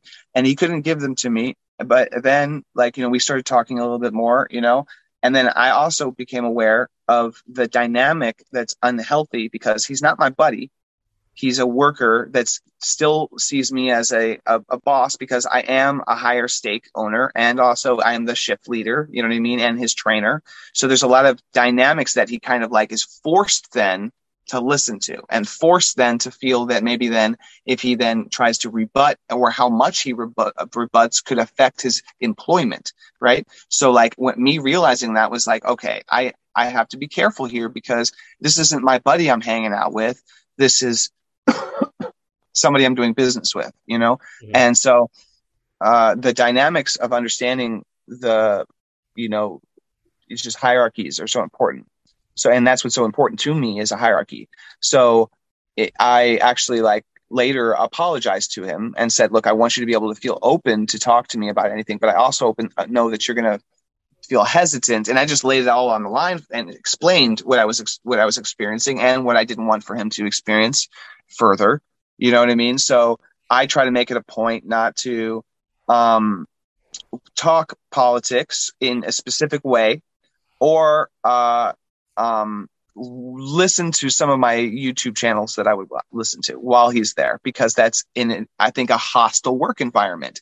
You know what I mean? Like, I think that would be, even though I agree fully with the content and I want him to think like this, that dynamic is not healthy, right? So I'm trying Yeah. to do the best thing I can do to give him a, a good place to work. And to, to set the, the record there is it's the best place he's ever worked. He's very happy. He shows up on time and is very dedicated and, you know, has uh, shown nothing but excitement for it. Right. So, um, what he has also understood though, because within the business model is what communism is. And we've had, and, and through the, the, uh, discussion of how the business works and the complete showing of him being able to have the voice and being able to have these things, these democratic voice within the company and within you know his pay scale and within his his you know like uh, understanding what I'm making versus what he's making have complete transparency within all the books so that we're all involved in this situation you know what I mean? And like that kind of transparency is something he's never seen before. And he doesn't feel like an alienated disconnected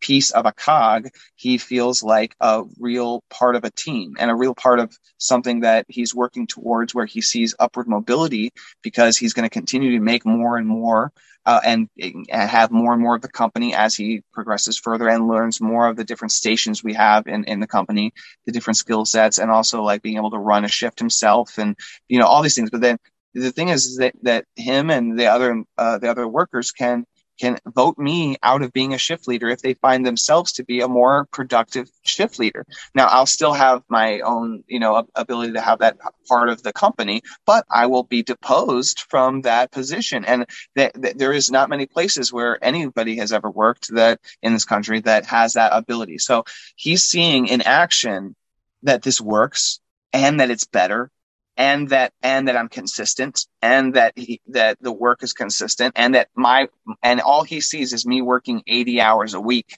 busting my ass right next to him not just dictating and sitting back and reaping the benefits of profits he doesn't know the difference of of how much he's actually producing for me because it, I that's what I keep trying to instill in him is that oh, I couldn't do this without you.